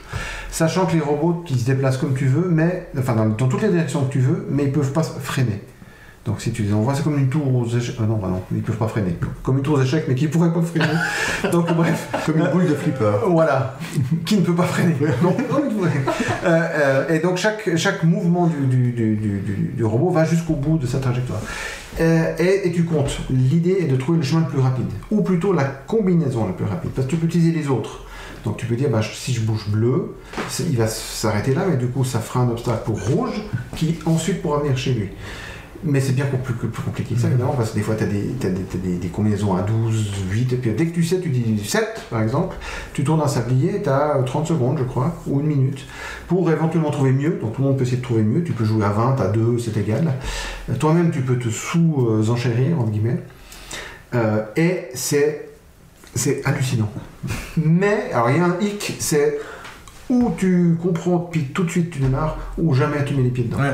C'est vraiment comme c'est euh, bah, Ubongo, euh, non pas Ubongo, ouais, si, même Ubongo, Ubongo, Bongo de, de, de, de, de, de Fedouti, euh, 7, tous ces jeux de rapidité, d'association, si t'es pas du tout câblé pour, au mieux tu trouveras ça élégant, Ah, c'est joli, mais, mais, mais tu peux pas mettre tes pieds dedans. Si en revanche, euh, ça, ça titille, ça rend fou.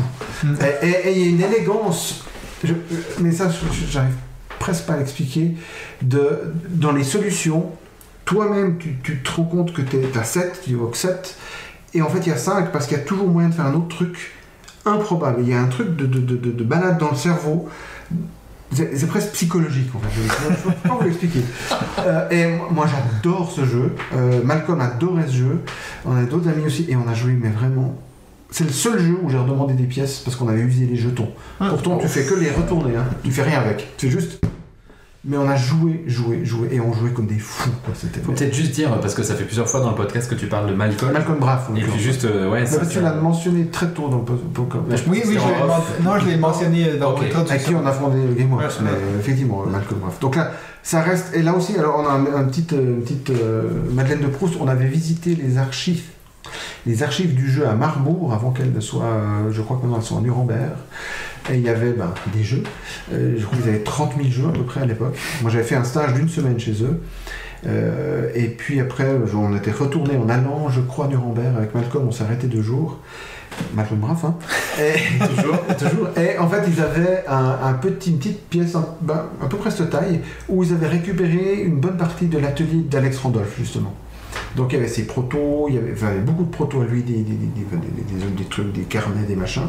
Et il y avait notamment ben, le proto de Ricochet Robot avec déjà les pièces euh, sculptées en bois et tout ça, parce qu'il bossait avec un tourneur, semble-t-il, euh, je crois à Venise, et il lui faisait faire parfois des pièces euh, qu'on retrouve dans Intrigue à Venise. C'est aussi lui qui avait dessiné les pièces pour, pour, pour voir si ça marche, comme proof of concept, comme on dit. Et là, on a pu jouer sur le, le proto tout, tout beau sur du papier japonais avec les petits trucs en bois. Et c'était vraiment un super souvenir. Ouais. Au-delà du fait qu'on adore le jeu comme des, comme des, Ouais. comme des maniaques, mais c'était vraiment un, un- ouais, un, un su- un super souvenir. Et c'était intéressant de voir le, à quel point les jeux de Randolph, les protos, à quel point étaient, les, les, les protos étaient proches, étaient proches pardon, de, de ce qui avait été édité au final. Ouais. On a fait toute une théorie avec ça avec Malcolm à l'époque, mais c'est peut-être un peu long pour ici. mais- mais- mais- Deuxième mais jeu sur la wishlist. Encore une fois, c'est vraiment love-hate quoi. Ouais, c'est clair. Où tu pètes les câbles tout de suite. La semaine prochaine, on va se faire une partie les trois, puis on va se dire, mais il parle de quoi Et tu joues toute la nuit et puis tu deviens fou ou tu fais mais il n'y a pas de jeu en fait. Il y a des gens qui trouvent qu'il n'y a pas de jeu. Ouais. Après, il est toujours en vente. hein. Ouais alors. Il est euh, encore édité. Hein. C'est- Tu le trouves neuf euh, sur les, les Ouais. sites euh, ou dans les magasins. Moi, moi, je- Et puis alors là aussi le, le concept c'est la règle c'est rien. Tu regardes ah ouais. Ouais. Mais tout est plus dans la tête. David, ramène-nous en enfance. Mais oui, mais ce qui est bien avec ce top, c'est qu'on pourrait refaire euh, le même top la semaine prochaine et je sortirai d'enfance. 5 Ouais, c'est autres jeux. Non, là, c'est peut-être celui auquel j'ai le, plus joué. C'est le 6 qui prend. Ouais. Ah là oui. Le 6 qui prend parce que je l'ai, je sais plus trop comment je l'ai, je l'ai découvert, mais je l'ai pas mal joué euh, en famille, cousin, cousine, et puis je le joue, j'y joue toujours avec le même groupe d'amis, on se voit une fois par mois, et c'est vrai qu'on est, on est souvent 7 ou 8, et il y a assez peu de jeux comme ça, où surtout quand tu as, mangé, tu bois des coups, toi, il faut pas qu'il y ait trop de règles, il y en a dès qu'il y a deux règles, il y en a une de trop, Euh, donc euh, ce- c'est toujours celui qui ressort. Oh, pourrait se faire un 6 qui prend. T'es là, encore. Bon, ok, 6 qui prend. Puis en fait, il porte en bien son nom prends au jeu. Euh, tu, voilà, pour ceux, pour ceux qui connaissent, nous on joue toujours avec euh, la, la variante où on peut mettre les cartes devant ou derrière. Donc là, il faut toujours qu'il y en ait un ou deux qui aient encore bien les yeux en face des trous pour bien ça, être sûr de où on met la carte parce Pour la que c'est séquence. pas ouais, ouais, pour la séquence. Mais voilà, c'est un, c'est un très très bon jeu. si vieux que ça, le Et six c'est C'est fou, hein. 2005 de Wolfgang Kramer. Voilà, donc c'est lui qui est derrière, euh, derrière ce jeu-là. Ça, ça aussi, c'est un beau. euh, Ça ouvre peut-être la voie à des hommes et des compagnies, cette espèce de simplicité absolue. Aussi, le, le, le, le- le- enfin, Le pitch, le pitch, il est absurde. Voilà, on a 104 cartes, je crois, ou Ouais. 100. Ouais, 104, 104. On s'est constaté. Enfin bref, tu dis on pose, puis on tu la beau, puis quand tu joues, tu fais ah ouais. J'avais acheté une petite beau. extension dans une pochette qui rajoutait quelques cartes. Malheureusement, c'est le dos des cartes ne sont n'est Ah, pas le ah, même mince. que mon édition, donc il faudrait que je le rachète pour pouvoir bénéficier Ouais, de cette extension qui sans doute n'ajoute pas grand chose ou alors complexifie inutilement le, le jeu. Euh, moi, je vais faire mon numéro 1 assez rapidement. J'en ai parlé assez souvent sur cette chaîne parce que c'est. euh, on m'avait déjà demandé une fois c'est quoi le jeu? Si je pouvais amener un jeu sur une île déserte, ce serait quel ouais. jeu? Et puis, euh, j'ai The, The Wizard. Qui est un jeu de cartes que c'est ma grand-mère qui m'a montré ce jeu, puis en fait, je sais pas, c'est peut-être mon petit sou- souvenir nostalgique comme pour David, mais c'est un des seuls jeux que je peux jouer avec ma grand-mère. Elle adore jouer au Wizard, puis c'est ce jeu de plis où il faut que c'est pas nécessairement celui qui fait le plus de plis, mais c'est celui qui estime combien il va en faire. Donc euh, c'est aussi simple que ça. Il est encore édité. Euh, moi j'ai une version maintenant qui est assez moche, mais C'est allemand c'est un jeu assez moche, ouais. Malheureusement, c'est moche. Horrible. euh, Non, les sont un peu. Plus que Ah, Service. ah, non, non, beaucoup, ouais, beaucoup plus. Donc ouais. tu dois, tu dois miser sur le nombre de plis que tu vas faire. Ouais, Donc, tu- Comme les Skull King euh, plus récents. C'est ça, ouais, bon, je pense que ça a été copié. Bon, Ouais. 1984, donc moi c'est le plus vieux que j'ai sur ma liste. Oh non, Can't Stop est quand même plus vieux, mais bon, 1984, c'est quand même vieux quoi. Moi j'étais pas encore au monde quoi. Fait de quel bébé Ce qui est bien, c'est qu'il dit qu'il en a déjà parlé plusieurs fois euh, dans les mais je me rappelle pas. moi. Non, mais en fait, en fait toi, t'étais largement au monde en 1984, si tu veux. Non, non, mais il disait qu'il en avait parlé dans les Oui, oui. épisodes et tout ça. Non, mais en fait, c'est sur mes, mes vidéos YouTube. Ah, les vidéos. Donc c'est pas, je me, je me suis rendu compte maintenant, c'est quand j'avais demandé à mes, des- mes fans d'écrire des... Mes auditeurs, pardon, mes fans, mais mes auditeurs de m'envoyer des questions, il y avait quelqu'un qui m'a envoyé ça. Bref, Benji, ton numéro 1. Alors moi, j'aurais pu vous parler de Puerto Rico, euh, mais je l'ai pas fait. Pourquoi Voilà, Tu t'en parles quand même, donc toi, tu. tu- Ah Non, mais moi c'est mon problème, c'est qu'en fait, du coup, Mais j'ai vu comment je vais prendre des- euh, J'ai trop de jeux, je ne fais jamais. hein, Mais euh, en fait, je l'ai pas assez joué. Je l'ai pas assez joué. On, on me l'a présenté, je pense, un peu trop tôt dans, mon, dans ma carrière. Et du coup, c'était un peu trop rude. Mais c'est vraiment le jeu, le genre de jeu que j'aimerais racheter aujourd'hui en me disant Ah putain, est-ce que je, est-ce que je m'y lance ou pas? J'aurais pu aussi vous parler de War of the Rings, du Seigneur des Anneaux, dans l'univers du Seigneur des Anneaux, qui est un énorme jeu à deux. Mais ça, tu peux jouer. Qu'un de mes potes, mais laisse-moi finir ma phrase. Qu'un de de mes potes David, essaye de me faire jouer pu. depuis des années et des années. Qui, euh, est Mais c'est pas ça que je vais vous parler. Mais celui dont je vais vous parler, est admirer le retournement, Personne n'en a 5 au final. est un jeu, est c'est jamais le cas, Sauf moi, quoi. est Moi, un jeu de 2007, toujours, et c'est Brass Lancashire. Bien sûr. Ah, bah voilà. Martin Wallace, donc bon, je vous en ai déjà parlé, c'est une découverte assez récente en fait, hein, je l'ai joué l'année dernière, mais euh, c'est là aussi moi ce qui me bluffe, alors même si je triche encore, encore, parce qu'en fait c'est la réédition de, de Brass Lancashire et je crois que dans la première édition il y avait 2-3 micro-règles qui ont été euh, enlevé. changées Ouais. et puis simplifiées dans la version euh, rééditée, mais c'est un jeu que je trouve d'une... d'une élégance en fait, et puis se dire que ce jeu il a 15 ans, vous le sortez aujourd'hui, je, je crois sincèrement qu'il pourrait ressortir aujourd'hui et on aurait le même effet, euh, euh, le, le même plaisir à le jouer. C'est vraiment, euh, enfin il est Ouais. excellent, il est, c'est un torture méninge. Alors que en plus dans la mécanique, il est vraiment pas si compliqué que ça, mais il y a tellement de choix, tellement de choses à faire. Donc euh, Brass Lancashire c'est vraiment une pépite et c'est mon numéro 1 des plus vieux jeux. Alors, parlons de Catan. Non, alors du coup, je vais pouvoir faire. J'aurai un numéro 0 après. c'est joli, ça. Mais d'abord, je vous parle de Puerto Rico. Euh, Oui, bah, oui, Puerto Rico, vu que t'en parles, j'en profite. Euh, oh, bah, on a joué récemment, très récemment même, ce, ce week-end. Je, je trouve vraiment que ça n'a pas pris une ride, en fait. Et euh, un des trucs que je trouve assez génial pour, entre guillemets, un gros jeu, c'est que c'est euh, pas si gros que ça. Je peux- C'est dur à expliquer, mais c'est hyper logique. Comme un Agricola, à un moment donné, tu dis, bah, toi, ça, tu le mets là, tu le plantes, puis le coup d'après, ben, en fait, ça aura poussé, puis à un moment donné, tu peux le récolter, puis une sorte de, ah, ok. Puis il y a beaucoup de petits machins, mais en fait, c'est assez logique. Et Puerto Rico, il y a plein de jeux dans le jeu. Il y a des jeux de voilà, choisir les, les persos, etc. Euh, ça génère des actions. Je vais construire des bâtiments, je vais construire des plantations, je vais générer, euh, je, je vais produire des objets, des objets que je vais pouvoir vendre, qui est le nerf de la guerre parce qu'il faut faire du pognon, mais aussi que je vais pouvoir envoyer pour faire des points. Il y a un équilibre à trouver hy- hyper délicat entre le début de partie où il faut à tout prix trouver un moyen de faire des sous, de générer des sous, puis à un moment donné les sous tu t'en fiches, il faut complètement balancer sur les points. Et il y a vraiment un truc optimisé. Et ce qui est assez beau avec cette histoire de je prends un rôle, tout le monde fait des rôles. euh, alors c'est ouais, l'idée c'est qu'il y, a y des rôles, je prends un rôle que tout le monde fera, mais moi j'ai un avantage. Ouais. J'ai un petit plus. Comme dans Race for the Galaxy. Ouais, bah, D'ailleurs, Race of the Sea, à l'origine, c'est censé être le jeu de cartes de Puerto Rico, Ah, qui finalement s'est appelé San Juan Café Seifert, mais qui Race for the Galaxy est resté. euh, Ah. Donc c'est vraiment le brainchild, comme on dit, Ouais.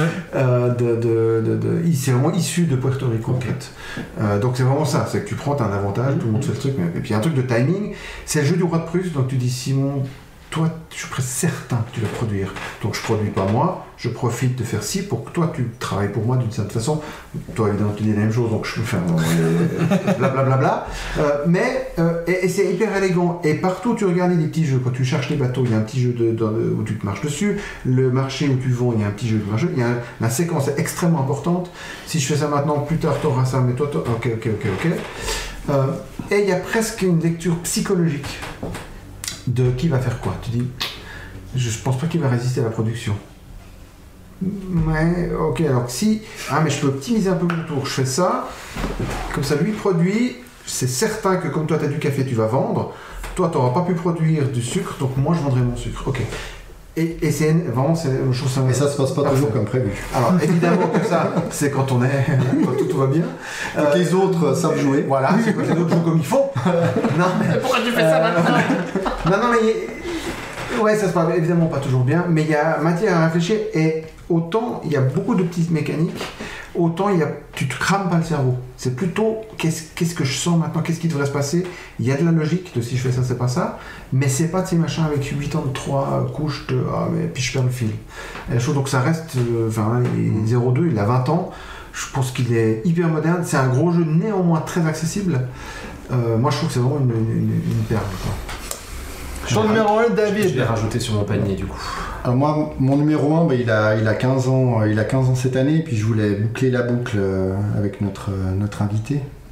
J'ai mis Jamaïcain, parce qu'on a pas parlé Ah, encore. mais quel fallait- faillot. Il fallait bien, il fallait bien parler.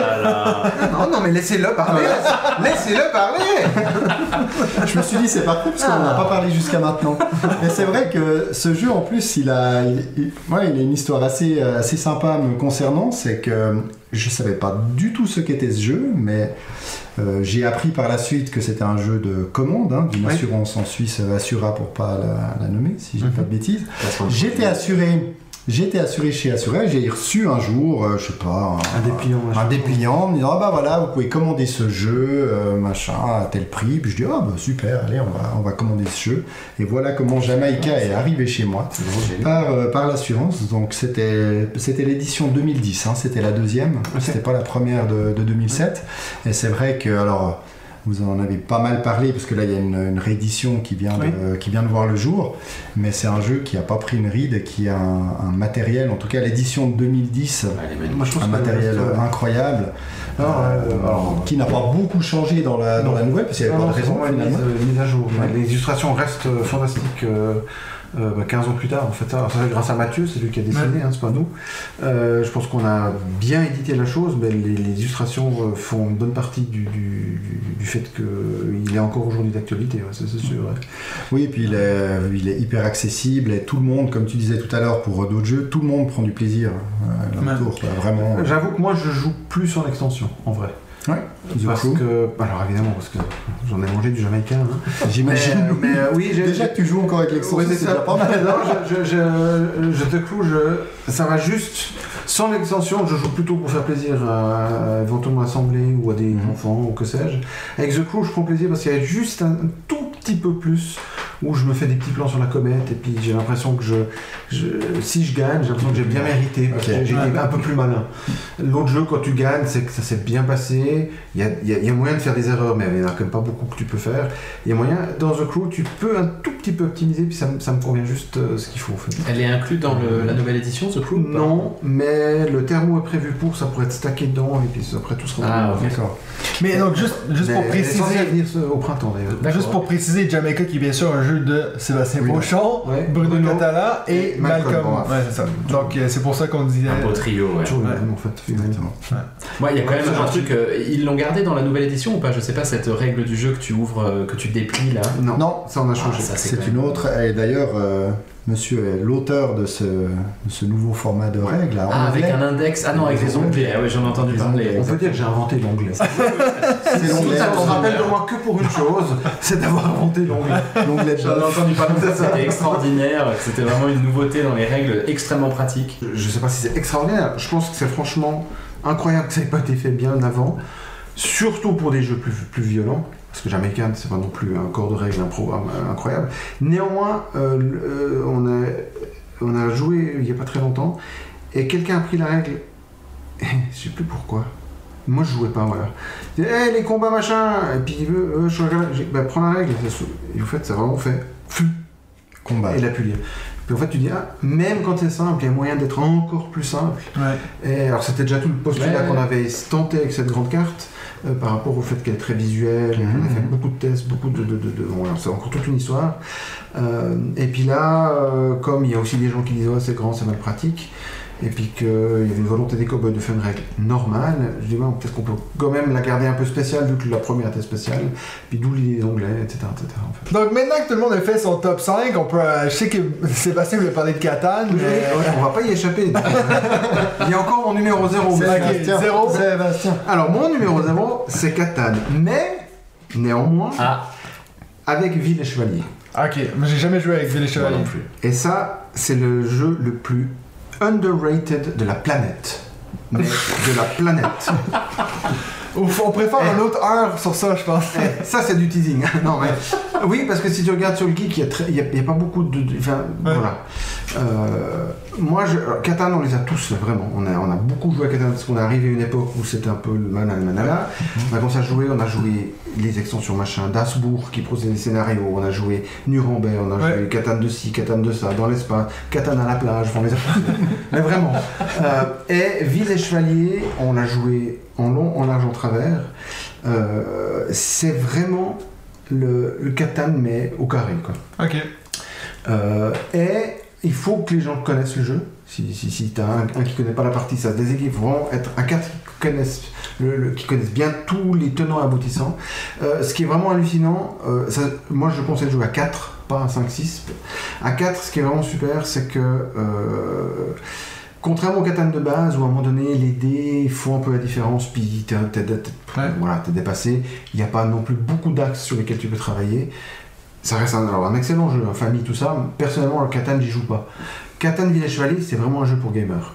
Ok. Euh, ce qui est fantastique, et ça c'est pour l'avoir fait, c'est que tu peux gagner en ayant, tu, ok, tu marches sur tout le monde, tout se passe bien, super.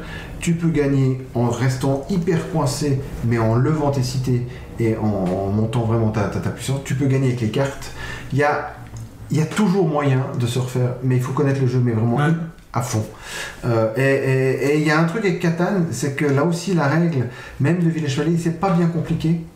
C'est plus le, le troc, le plus la- euh, de reconnaître quelles sont les, vraiment les, les priorités sur le plateau. Euh, maintenant c'est ça, il faut à tout prix que je passe. C'est plus important que faire une colonie. Si je passe pas, je vais perdre vraiment une partie du terrain. Maintenant il faut que je fasse ci, maintenant il faut que je fasse ça. Il y a un truc de, de, de- de brûlot euh, qui, qui est assez fou qu'on ne retrouve pas tellement dans les, dans les autres jeux. Autres sont beaucoup plus techniques, mais des gros jeux entre guillemets, techniques, euh, mécaniques peut-être.